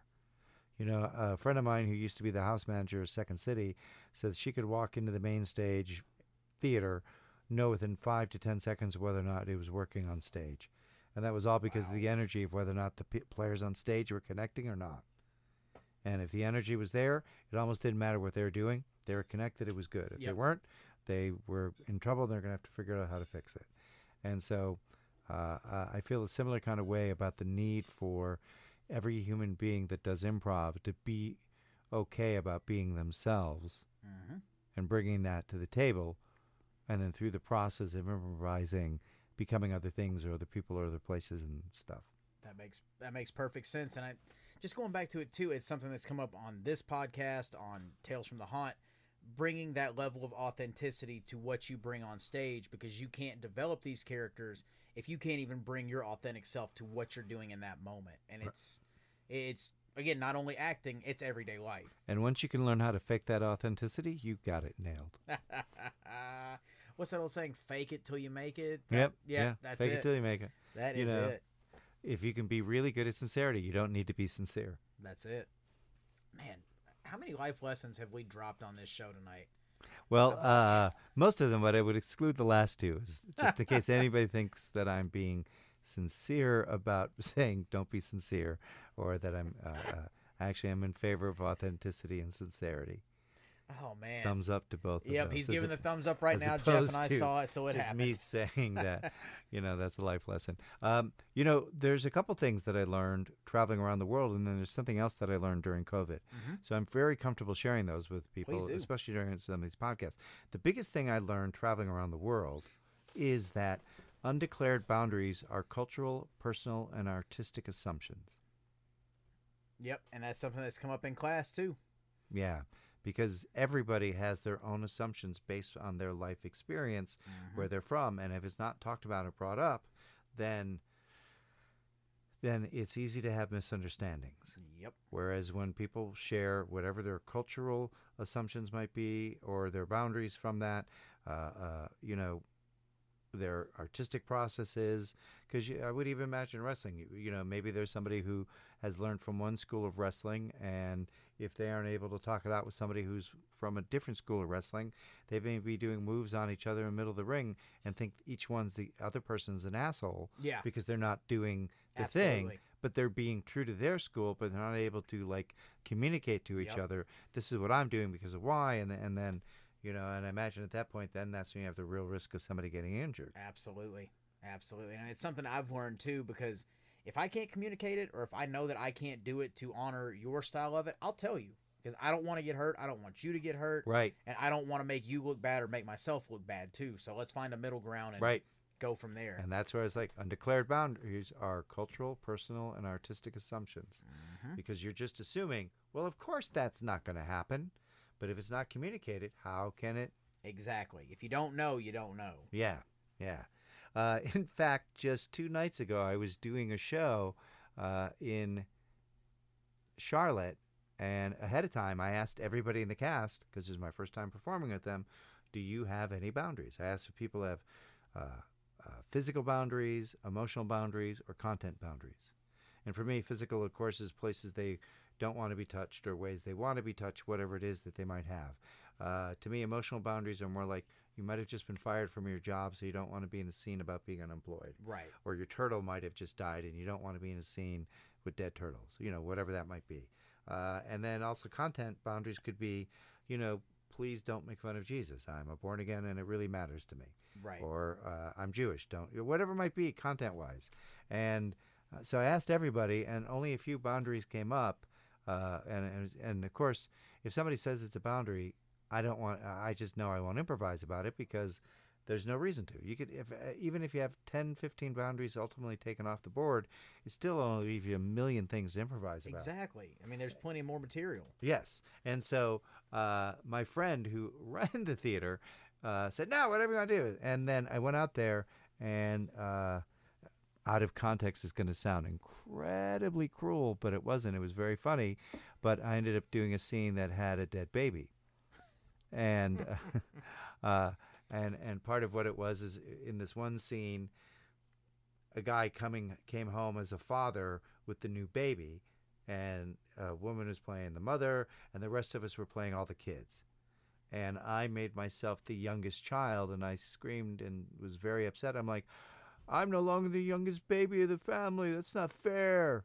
And then one of the women held me to her, obviously an older sister. And then he's like saying, "This is your kid. You got to get used to her, the the baby." I went up as the kid and smacked the baby uh, Oh, no. as he was holding it, and I smacked it. And I expected him to think, "Oh, he's gonna be, he's he knows that I'm a child, so you know, kids can't smack that hard." Right. Because I knew know that siblings do things like that, Yeah. unfortunately. And so I smacked the, the, and again, there's not a real baby on stage. It's air. It's Right. air. It's pretend. And I smacked the uh, baby as the kid, and he reacted to it as if I was the adult that smacked it. Oh, so the no. baby fell out of his hand and hit the ground. Ooh. And of course, it got huge laughs and screams and gasps and all of that. It was like a gigantic reaction. And then as they were like saying, then chaos erupted on the stage. Like, how could that happen? What are you doing? Why are you doing that? So I went over and I slowly kicked the baby off stage. Again, there was no baby on stage.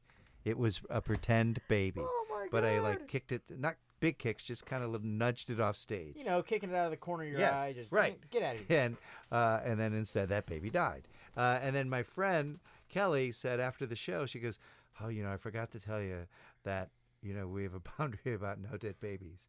And you know, her friend and her co-teacher Stuart's like, "You were you were here. You didn't claim it's a boundary. Nothing can do." You know, it's Yeah. like I would. I'm not so emotionally committed to doing a dead baby thing. That I would have done it no matter what. Had she said it's a boundary, I wouldn't have done it. And and I always tell people, you really need to declare your boundaries because the improv gods are trickster gods.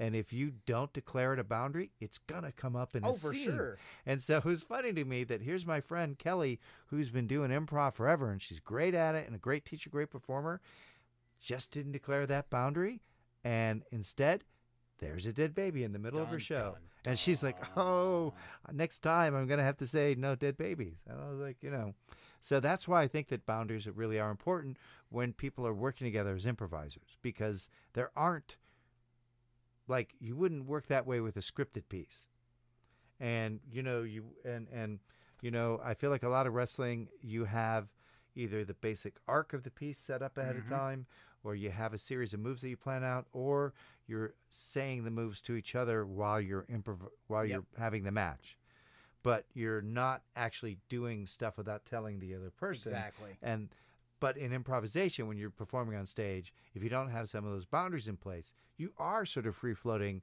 in some ways and and you know uh, that's what ends up happening because trickster gods are trickster gods. So that's where I've learned when I travel around the world ahead of time to say, do you have any physical, emotional, or content boundaries?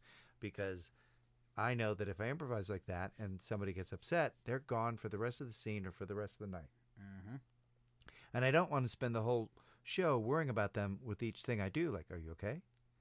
So if I Right. taste this, are you okay? Are, are you good? Are you okay? Yeah. You know, uh, so that's I'm like, you know, if you don't declare it a boundary, everything is then in play if it comes up. And um, so that's part of what I learned is undeclared boundaries are uh, cultural, artistic, and personal assumptions. And getting people to talk about them creates a different level of consent and trust because they've all hurt each other. And it makes it so much easier to then know, you know, because like Jeff's a big guy. And I've often had sometimes somebody say, big guy say, don't jump on my back. I know I'm a big guy, but I got a bad back or I got bad knees. Don't jump on it. I remember another big guy's like, look, I got a really bad foot. So don't jump on me because I can't balance with it. You know, and so it's like interesting that a lot of people think, oh, big guy, then I can do different things with him than I would Yep. with somebody else. You know, and I've had people say, I'm deaf in one ear.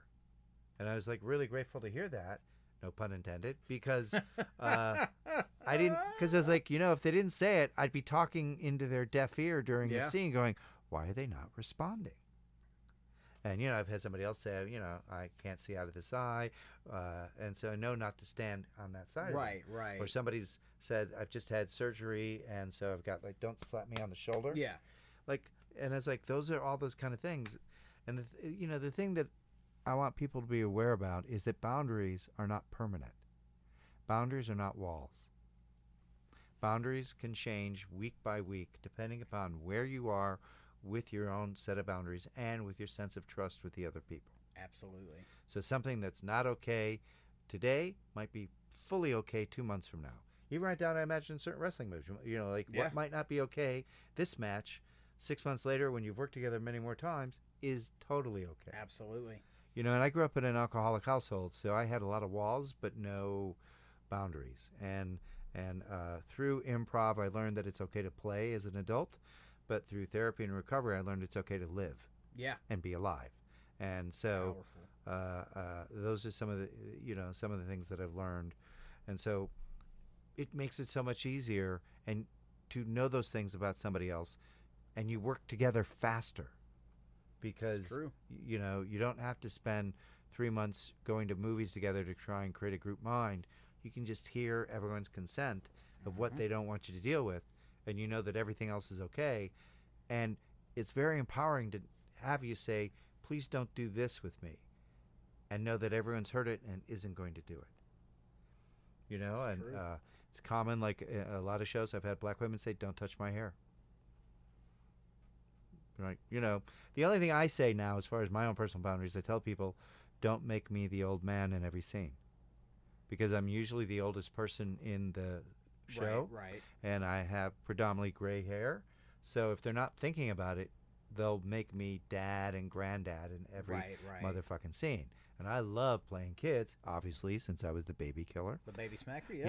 Yeah, the baby smacker. Uh, and I like playing teens. And, and if you limit me to just to that through that ageism, it makes it not fun for me to play. Absolutely. And so once I say don't do that, they then become aware of it. And then then that gives me the freedom to play the whole range. Yep. So that's the biggest thing I learned traveling around the world because, you know, I would walk in with my own set of assumptions, being from Chicago, being from the United States, being from a place where Chicago was the mecca of this art form.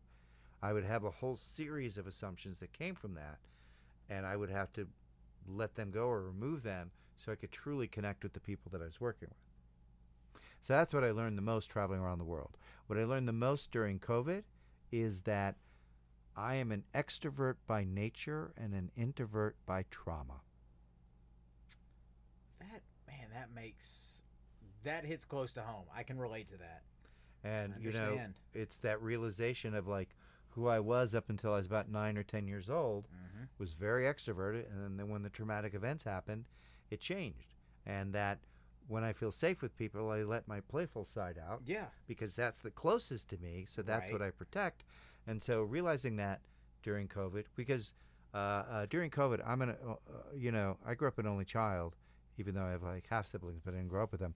Uh, and I've joked that being an being an only child is really good training for a global pandemic because you're just used to being on your own. Yep. It's the people that came from big families who were really fucked. The people that came from moderate families, you could have like their spouse and maybe a kid, and they're in their bubble. But the people who came from big families, it was just torture for them. Yeah. Whereas, like as an only child, I'm like, no one wants to see that movie. Great, I'm gonna go. And so, uh, um, in some ways, I felt like I fared during the COVID era better. But I did have that realization. I was like, oh, back when I was a kid, before those things happened, I was an extrovert, and then through protection, it became introvert. And so once I realized that, I started giving myself permission to be more of an extrovert again, more of just who I am. And when I put it up on Facebook, I had some very funny people I know through the improv scene who wrote, "Oh, wow, that's amazing. That's so deep." I now realize I'm the opposite. And I, mm. and I thought about them and how they play. I'm like, oh, I could totally see that. You are an extrovert by trauma, but an introvert by nature. Like you're an introvert by nature, but because of your own traumas, you become an extrovert. Like I'm to be big and bold, and I'm to make you laugh, so you can't laugh at me, and it's to be up this out of here. You don't even get near me because I'm out of here. Only when you really get to know me can the people closest to me see the actual downtime, quiet part of me. Yep. And so, uh, and I bring that up because I feel like for 90% of the world, this COVID era was traumatizing. Oh yeah. I know some people that thrived in it, those fuckers, but most of uh, uh, the COVID era was traumatizing for people. And so, you know, uh, I feel like there's traumas that are to come out of it because I also know you can't heal a trauma while you're still being traumatized. Very true. It's like being a drowning person trying to have a perspective on drowning while you're drowning. oh, that just sounds horrible. right? Whoa. Yes. So, No but thanks. now as we're coming out of the COVID era, moving forward to some sort of new normal, which we're not yet at, No. but we're, you know, there's a new normal out there. We're just not there yet. But uh, there will be like a lot of trauma that will be at play culturally for years to come, if not decades to come. I, you know, I feel like when people your son's age or teenagers get to be the age that are creating TV shows and movies and music Mhm. and fashion, we're going to see so many expressions of what this era was like during this COVID time Yeah. period. Oh, for sure. That's man, that's crazy and scary to think about too. Because blink and we're gonna already be there. That's that's the scarier part right there. It's Right. gonna be there before we know it. Right. That's oh man, because like my son, I don't even think about it. You know, like five years old having to do virtual learning for kindergarten when you're supposed to be like around kids your own age, Right. just getting that connection, getting that energy. Like, man, I can't even imagine what that's gonna come out for like other kids his age that get in those positions to have those expressions like that. I know that some of the, the theater teachers that I know that have been working with kids have been saying it's been really tough. Yeah, uh, bringing them back into a setting because they just don't. They're struggling with connecting. They're acting out. They only want to do whatever they want to do, and like they get up and walk away in the middle of something because that's what they were able to do when it was all on yeah, Zoom. at home. If I need to go to the you know bathroom or go do something else, I will. So I've been hearing from you know a lot of theater teachers and, Oh, and arts man. teacher working with kids that it's really difficult, and they already see the challenges of that. Yeah. and, and the re-socialization process is difficult as well. So, uh, but yes, those are the two big things I learned. That's what I learned traveling around the world, and that's what I learned not traveling around the world during COVID. I feel like that's a nice wrap-up point for this. Oh, for sure. And I mean, I could be wrong. you've kind of dropped some breadcrumbs too for this uh, this last segment that we're gonna do because you know again talking about being vulnerable, bringing your authenticity to the table, and then even just being able to have some fun and you know just play it out. We're gonna flip the script a little bit. Yes, Jeff. We're gonna wrestle. What? Oh, wait, do we have enough room? I have a question. Oh, yes, I yes, have an Jeff. answer. What is Or- your question? Jonathan has an answer. Maybe. There's a mic moving. So, um, actually, two things. First off, dogs don't lay eggs. If you don't know what I'm talking about, go listen to Tales from the Haunt. um, so my question is, and, and I could see why this wouldn't come up because he knows what to expect, but from someone that has never done an improv class coming into a new class, what could they expect um, from stepping in the door the first time, whether it be through Zoom or actual in person? Like, what kind of thing would could they actually expect from that? That is a great question, Jeff. Um, most of what people learn in the very beginning of improvisation is learning how to understand the philosophy of yes and, or as I like to say, accept and build. Now, those are really nice, lovely words and, and in some ways lofty principles, but that doesn't answer your question of like, what will people actually be doing? And usually, what people are doing in their very first class is playing some children's games. You know, like you literally played as kids because that helps reinforce or help you remember to play like you did as a child. So it you know gives you permission to go back to that. And then there are very basic fundamental improv games because once you get back in touch with the sense of play through playing kids games, it then makes it easier to start playing some basic improv games uh, because you're already then playing. And these improv games will be. Well, there's a woman named Viola Spolin who's like the birthplace of all modern improvisation. And she came from Chicago and she worked at the Hull House in Chicago working with immigrant children and poverty children. And uh, uh, she, during a period of like five years in the 30s and 40s, she invented the 200 improv games that became sort of like the table of elements of uh, building blocks for improvisation that's used all over the world now. And each one of those games had simple rules, and she would push the kids to just play the game. Don't think about it, don't try to figure it out, just play the game and see what happens.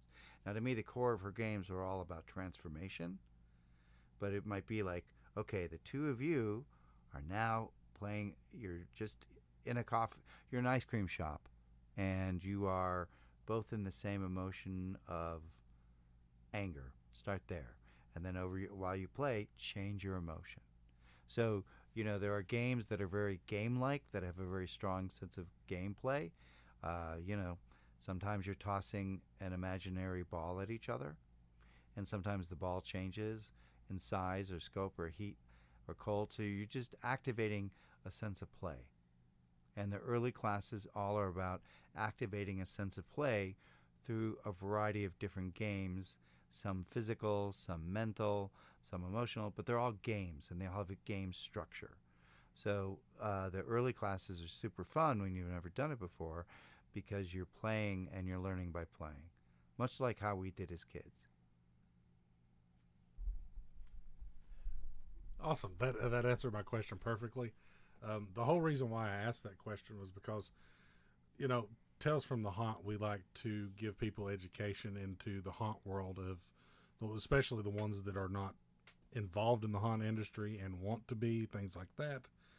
Um, and my thought process with that is is Flynn. He already knows what to expect in an improv class because he's been there, but I've never been there. So therefore, you know, in my mind, I'm going, okay, what would a first time person have to do in an improv class? He's looking at me like he's never done this thing before. so, but anyway, that that that was my question. It's been going through my head, you know, most of the whole time. Um, so that was it. Okay. and and for those of you that are listening to the weird voice that haven't ever heard me before, I'm just Jeff. He makes the show sound pretty, so thank him. Jeff is the uh, producer of this podcast. yes, yes, he is. Producer Jeff. Producer I Jeff. think I like that better than just Jeff. yeah, better than just we'll Jeff. discuss that later. Yeah. But um, we're gonna have some fun now. We're gonna Okay. improv it a little bit. All I'm right. gonna, you know, I've been asking you questions and letting you tell your story here for, gosh, I can't even keep track of how long we've been going now. it's a very but long podcast. I wouldn't be surprised if half the people tuned out already. don't don't don't put that evil on this podcast. This was an entertaining interview, damn it.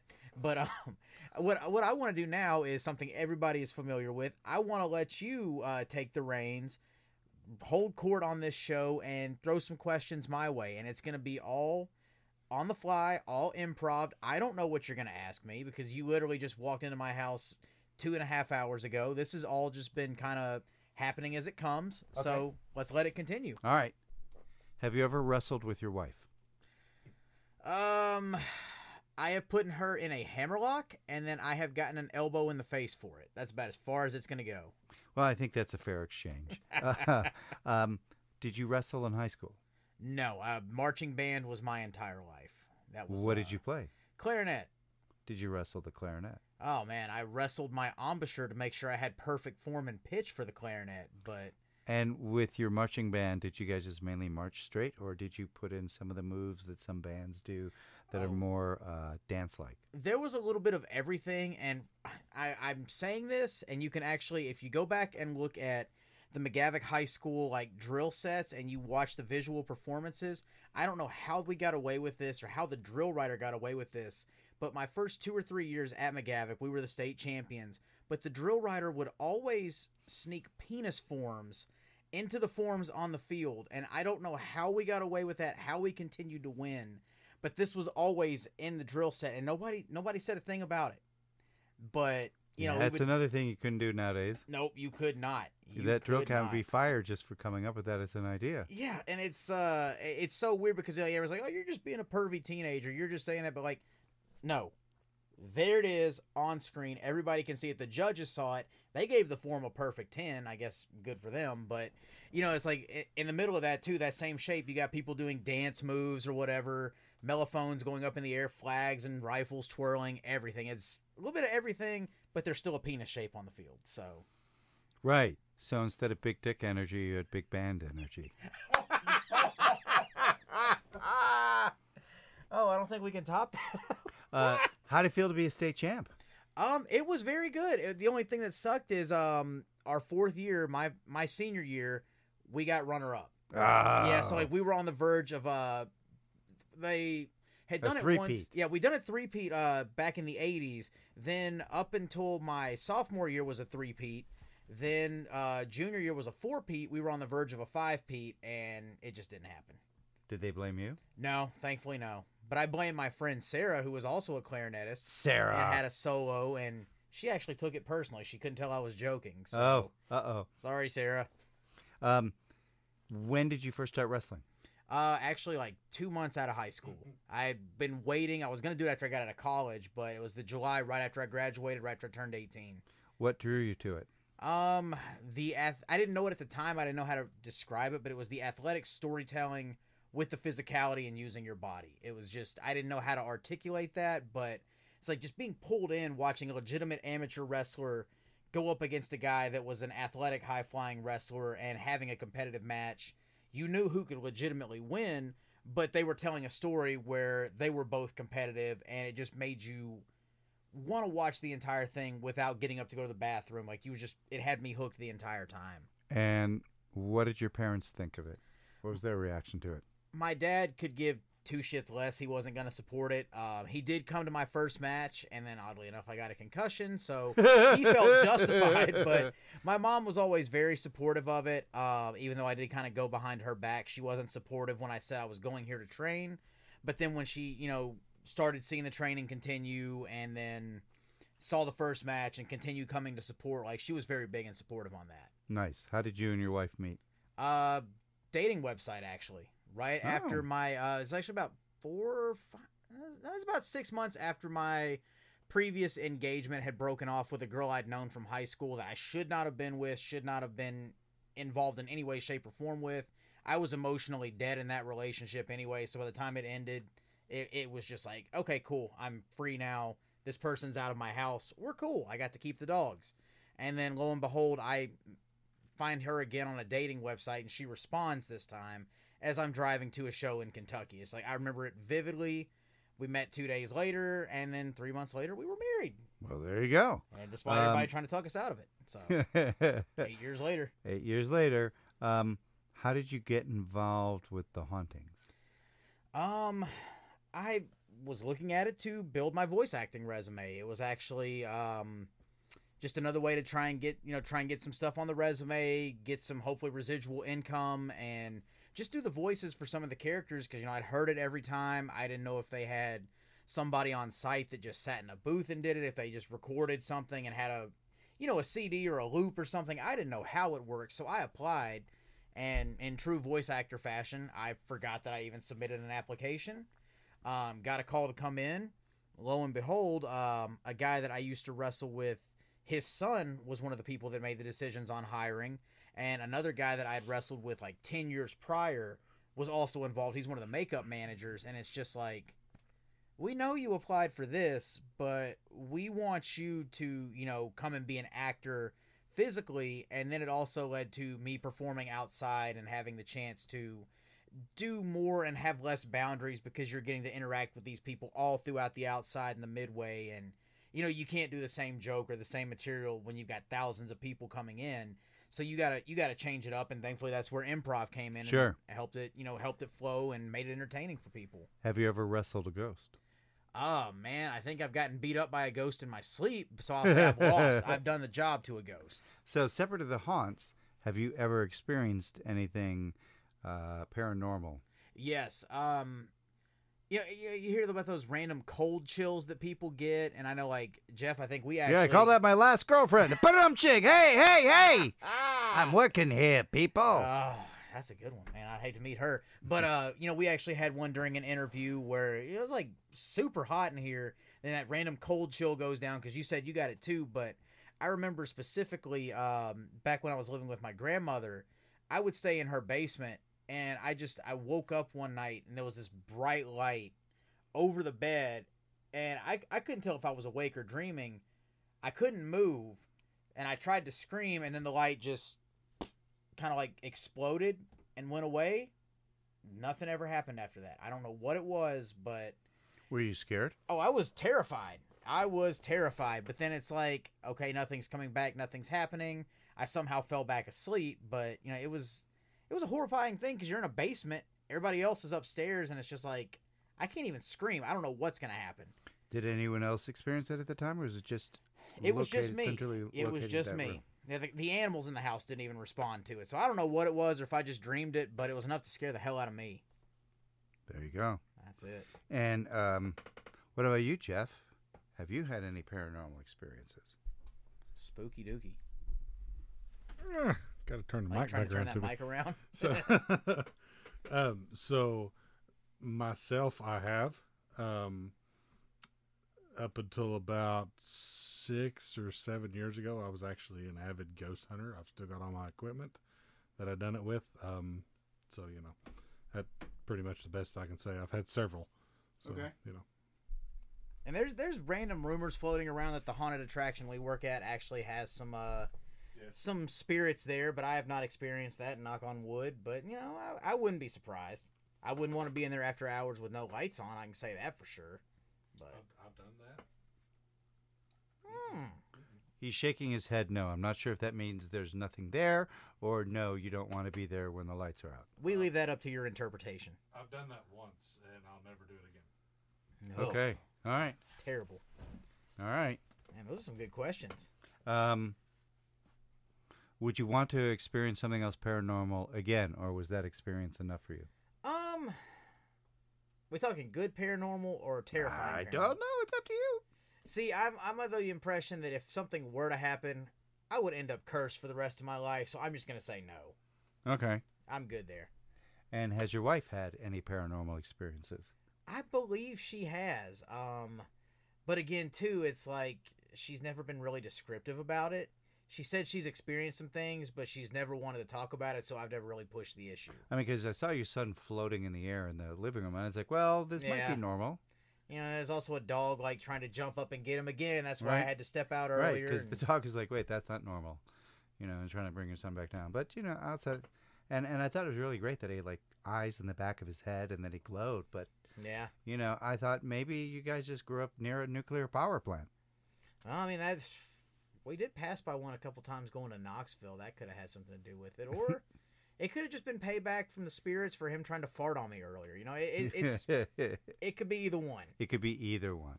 Uh, let's see. So I feel like having had that paranormal experience, did that affect your sense of possibility in the universe or spiritually in the universe from a religious, uh, spiritual, or scientific standpoint? Um, it definitely made me more aware of things because you know, like there's even like the thing, the topic of aliens and extraterrestrial life. It made me way more aware of that. Which, in saying that too, it's funny that you know, like there's been quote unquote UFO footage over the last two years, and now nobody cares about it because everything else is going on. Like Right. I, I have to believe that there is another world out there. There are other worlds around us because we have all these science fiction novels, all these horror stories.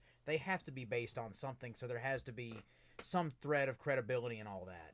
Because what you described about your particular paranormal experience sounded not so much like a ghost or a spirit or an energy to me.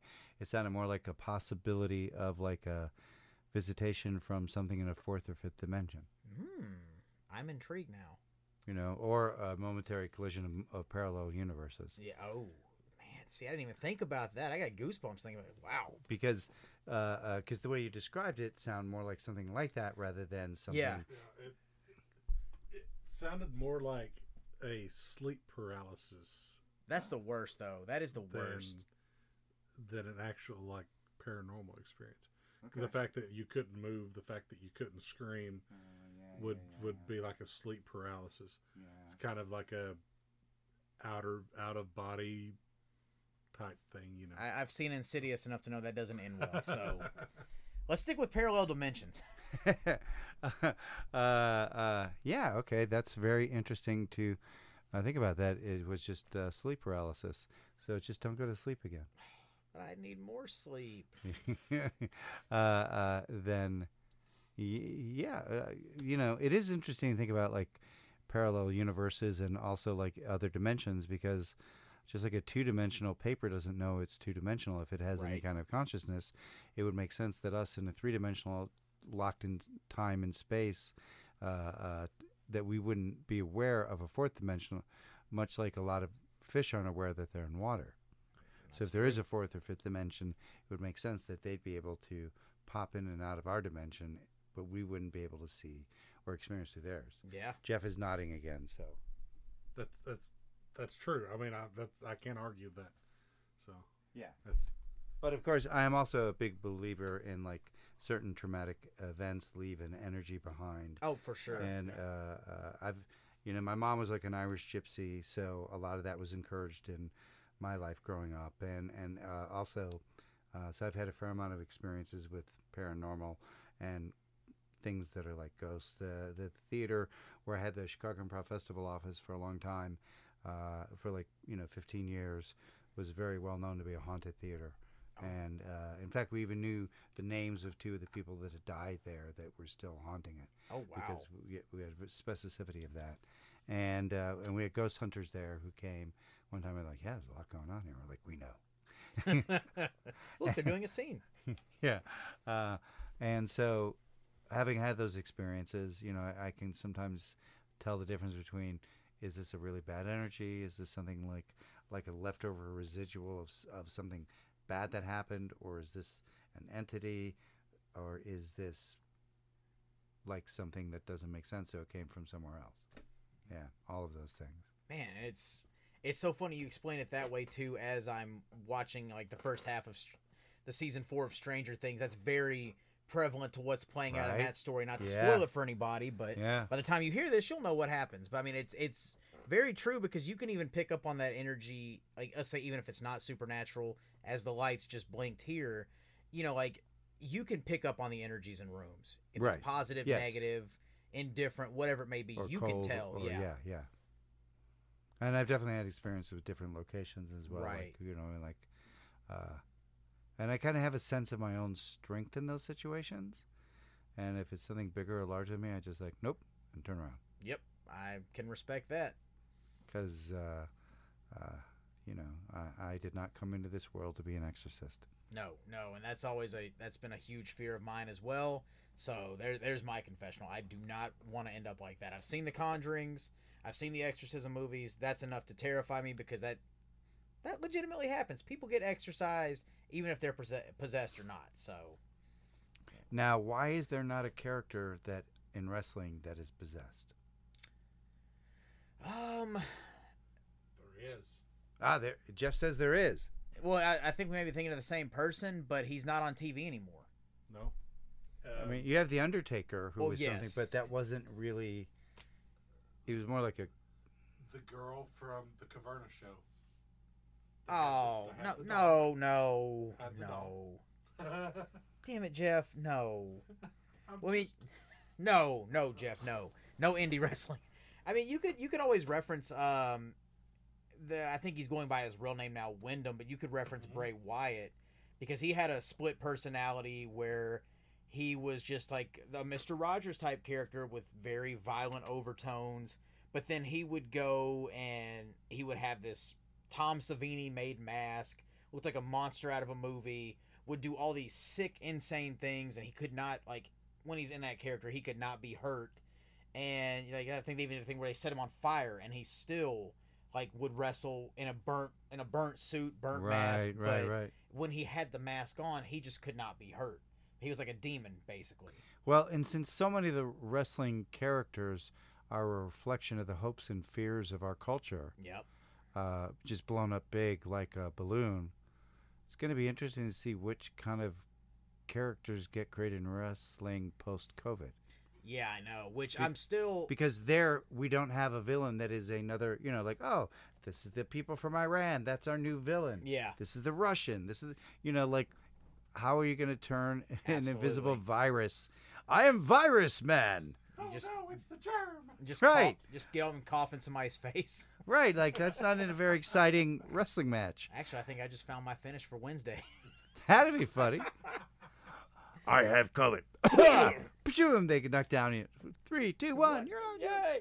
It's it's so funny though because um I, I made a joke um back at the start of the pandemic that I was just waiting for some podunk indie com- uh, company to run a one night tournament and call it the COVID Cup 2020 because I mean it's the alliteration it sells but nobody has done it yet and if they do I want my residuals. Well, that'd be great, uh, especially if at the end of the COVID Cup, no one can touch it.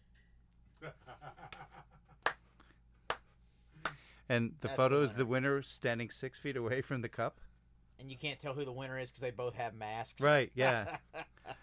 so does the ref. Everyone's wearing masks. that is the winner right there. That is oh man, that is beautiful. COVID Cup 22. oh man, they're missing out on money for that. Watch Right. now, now Vince McMahon or somebody's gonna do it. I And- still want my residuals. And they get shot before they go into the match. You have them see, like, getting a shot. Okay, he's ready to go. oh man, but then again, bold of you to assume some of those people would actually get the vaccine.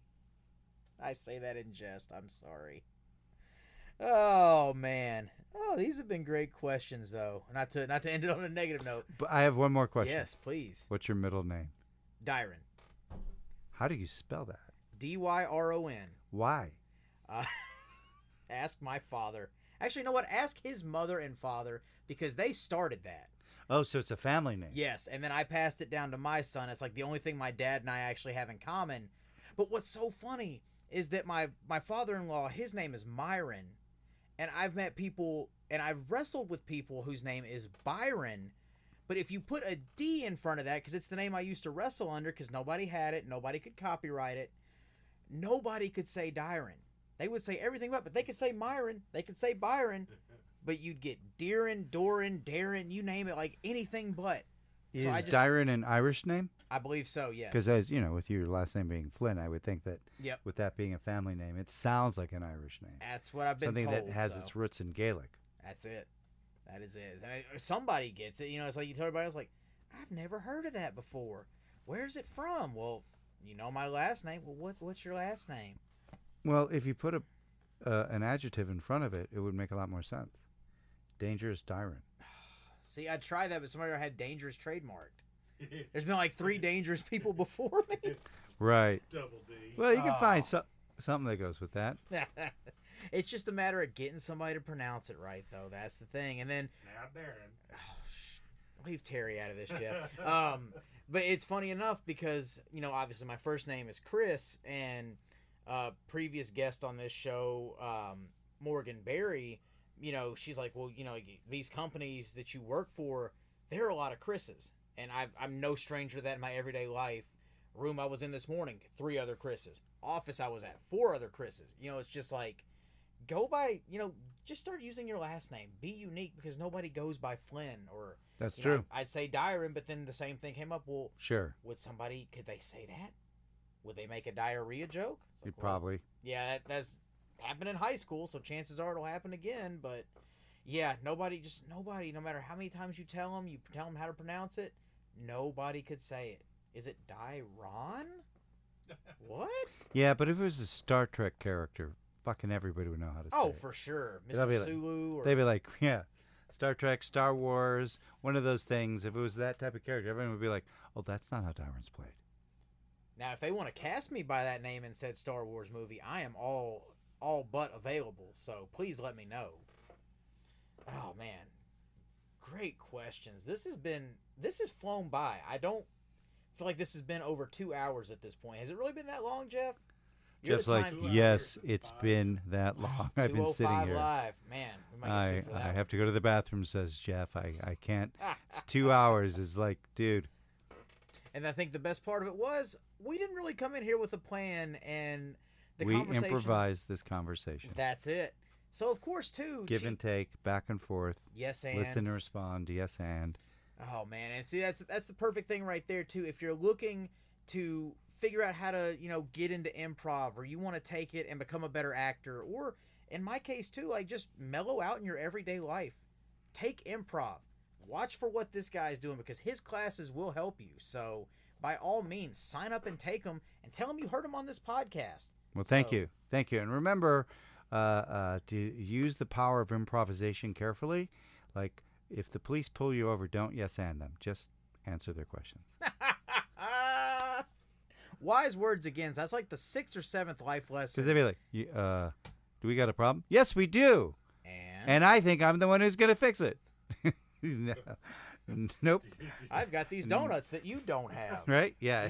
Please you take know them. why I pulled you over? yes, I did. And you don't know that I've got a loaded gun on me. Right. So it's Oh, like, God. don't say yes and when the police pull you over. Just answer the question. Keep it there. Like that's you know there are some places where yes and doesn't work in real life because real life has consequences in a way that improv life doesn't because you're just making it up and you're playing a game of pretend. But uh, but in some situations it really does work to say yes and or to at least just say yes. Absolutely. Have that give and take too. Yeah. Have the give and take. Yes, Jeff. Now that I've heard this conversation, I know I have been yes and a lot by you. I'm trying Just to not. I'm trying to not hog the conversation, Jeff. I want you You're like involved. that's what he's been doing. now it makes sense. I'm sense. just a boring person. And as as you referenced earlier, there's that light bulb moment that you Right. that you Yep. want to see people have. So even here, just today, Jeff had a light bulb moment, and not just because he's connected to hauntings. Absolutely. How many haunters does it take to screw in a light bulb? Just Jeff. There's your payback for all those jokes you give me, Jeff. I'm I win tonight. Fair enough. Okay, I think that's our cue to take this one home because I want to go out with a win. And I also want to go out thanking our guest today, Jonathan Pitts, for not only stopping by and coming in studio, which was great to finally meet my coach in person, but I also want to take the time again to wish each and every single one of you a Merry Christmas, a happy holiday, and we'll be back next week. But I'm going to go ahead and wish you a safe and happy new year as well. So check back next week for another awesome episode, and we're going to wrap up 2022 with a bang. And I know you hear me.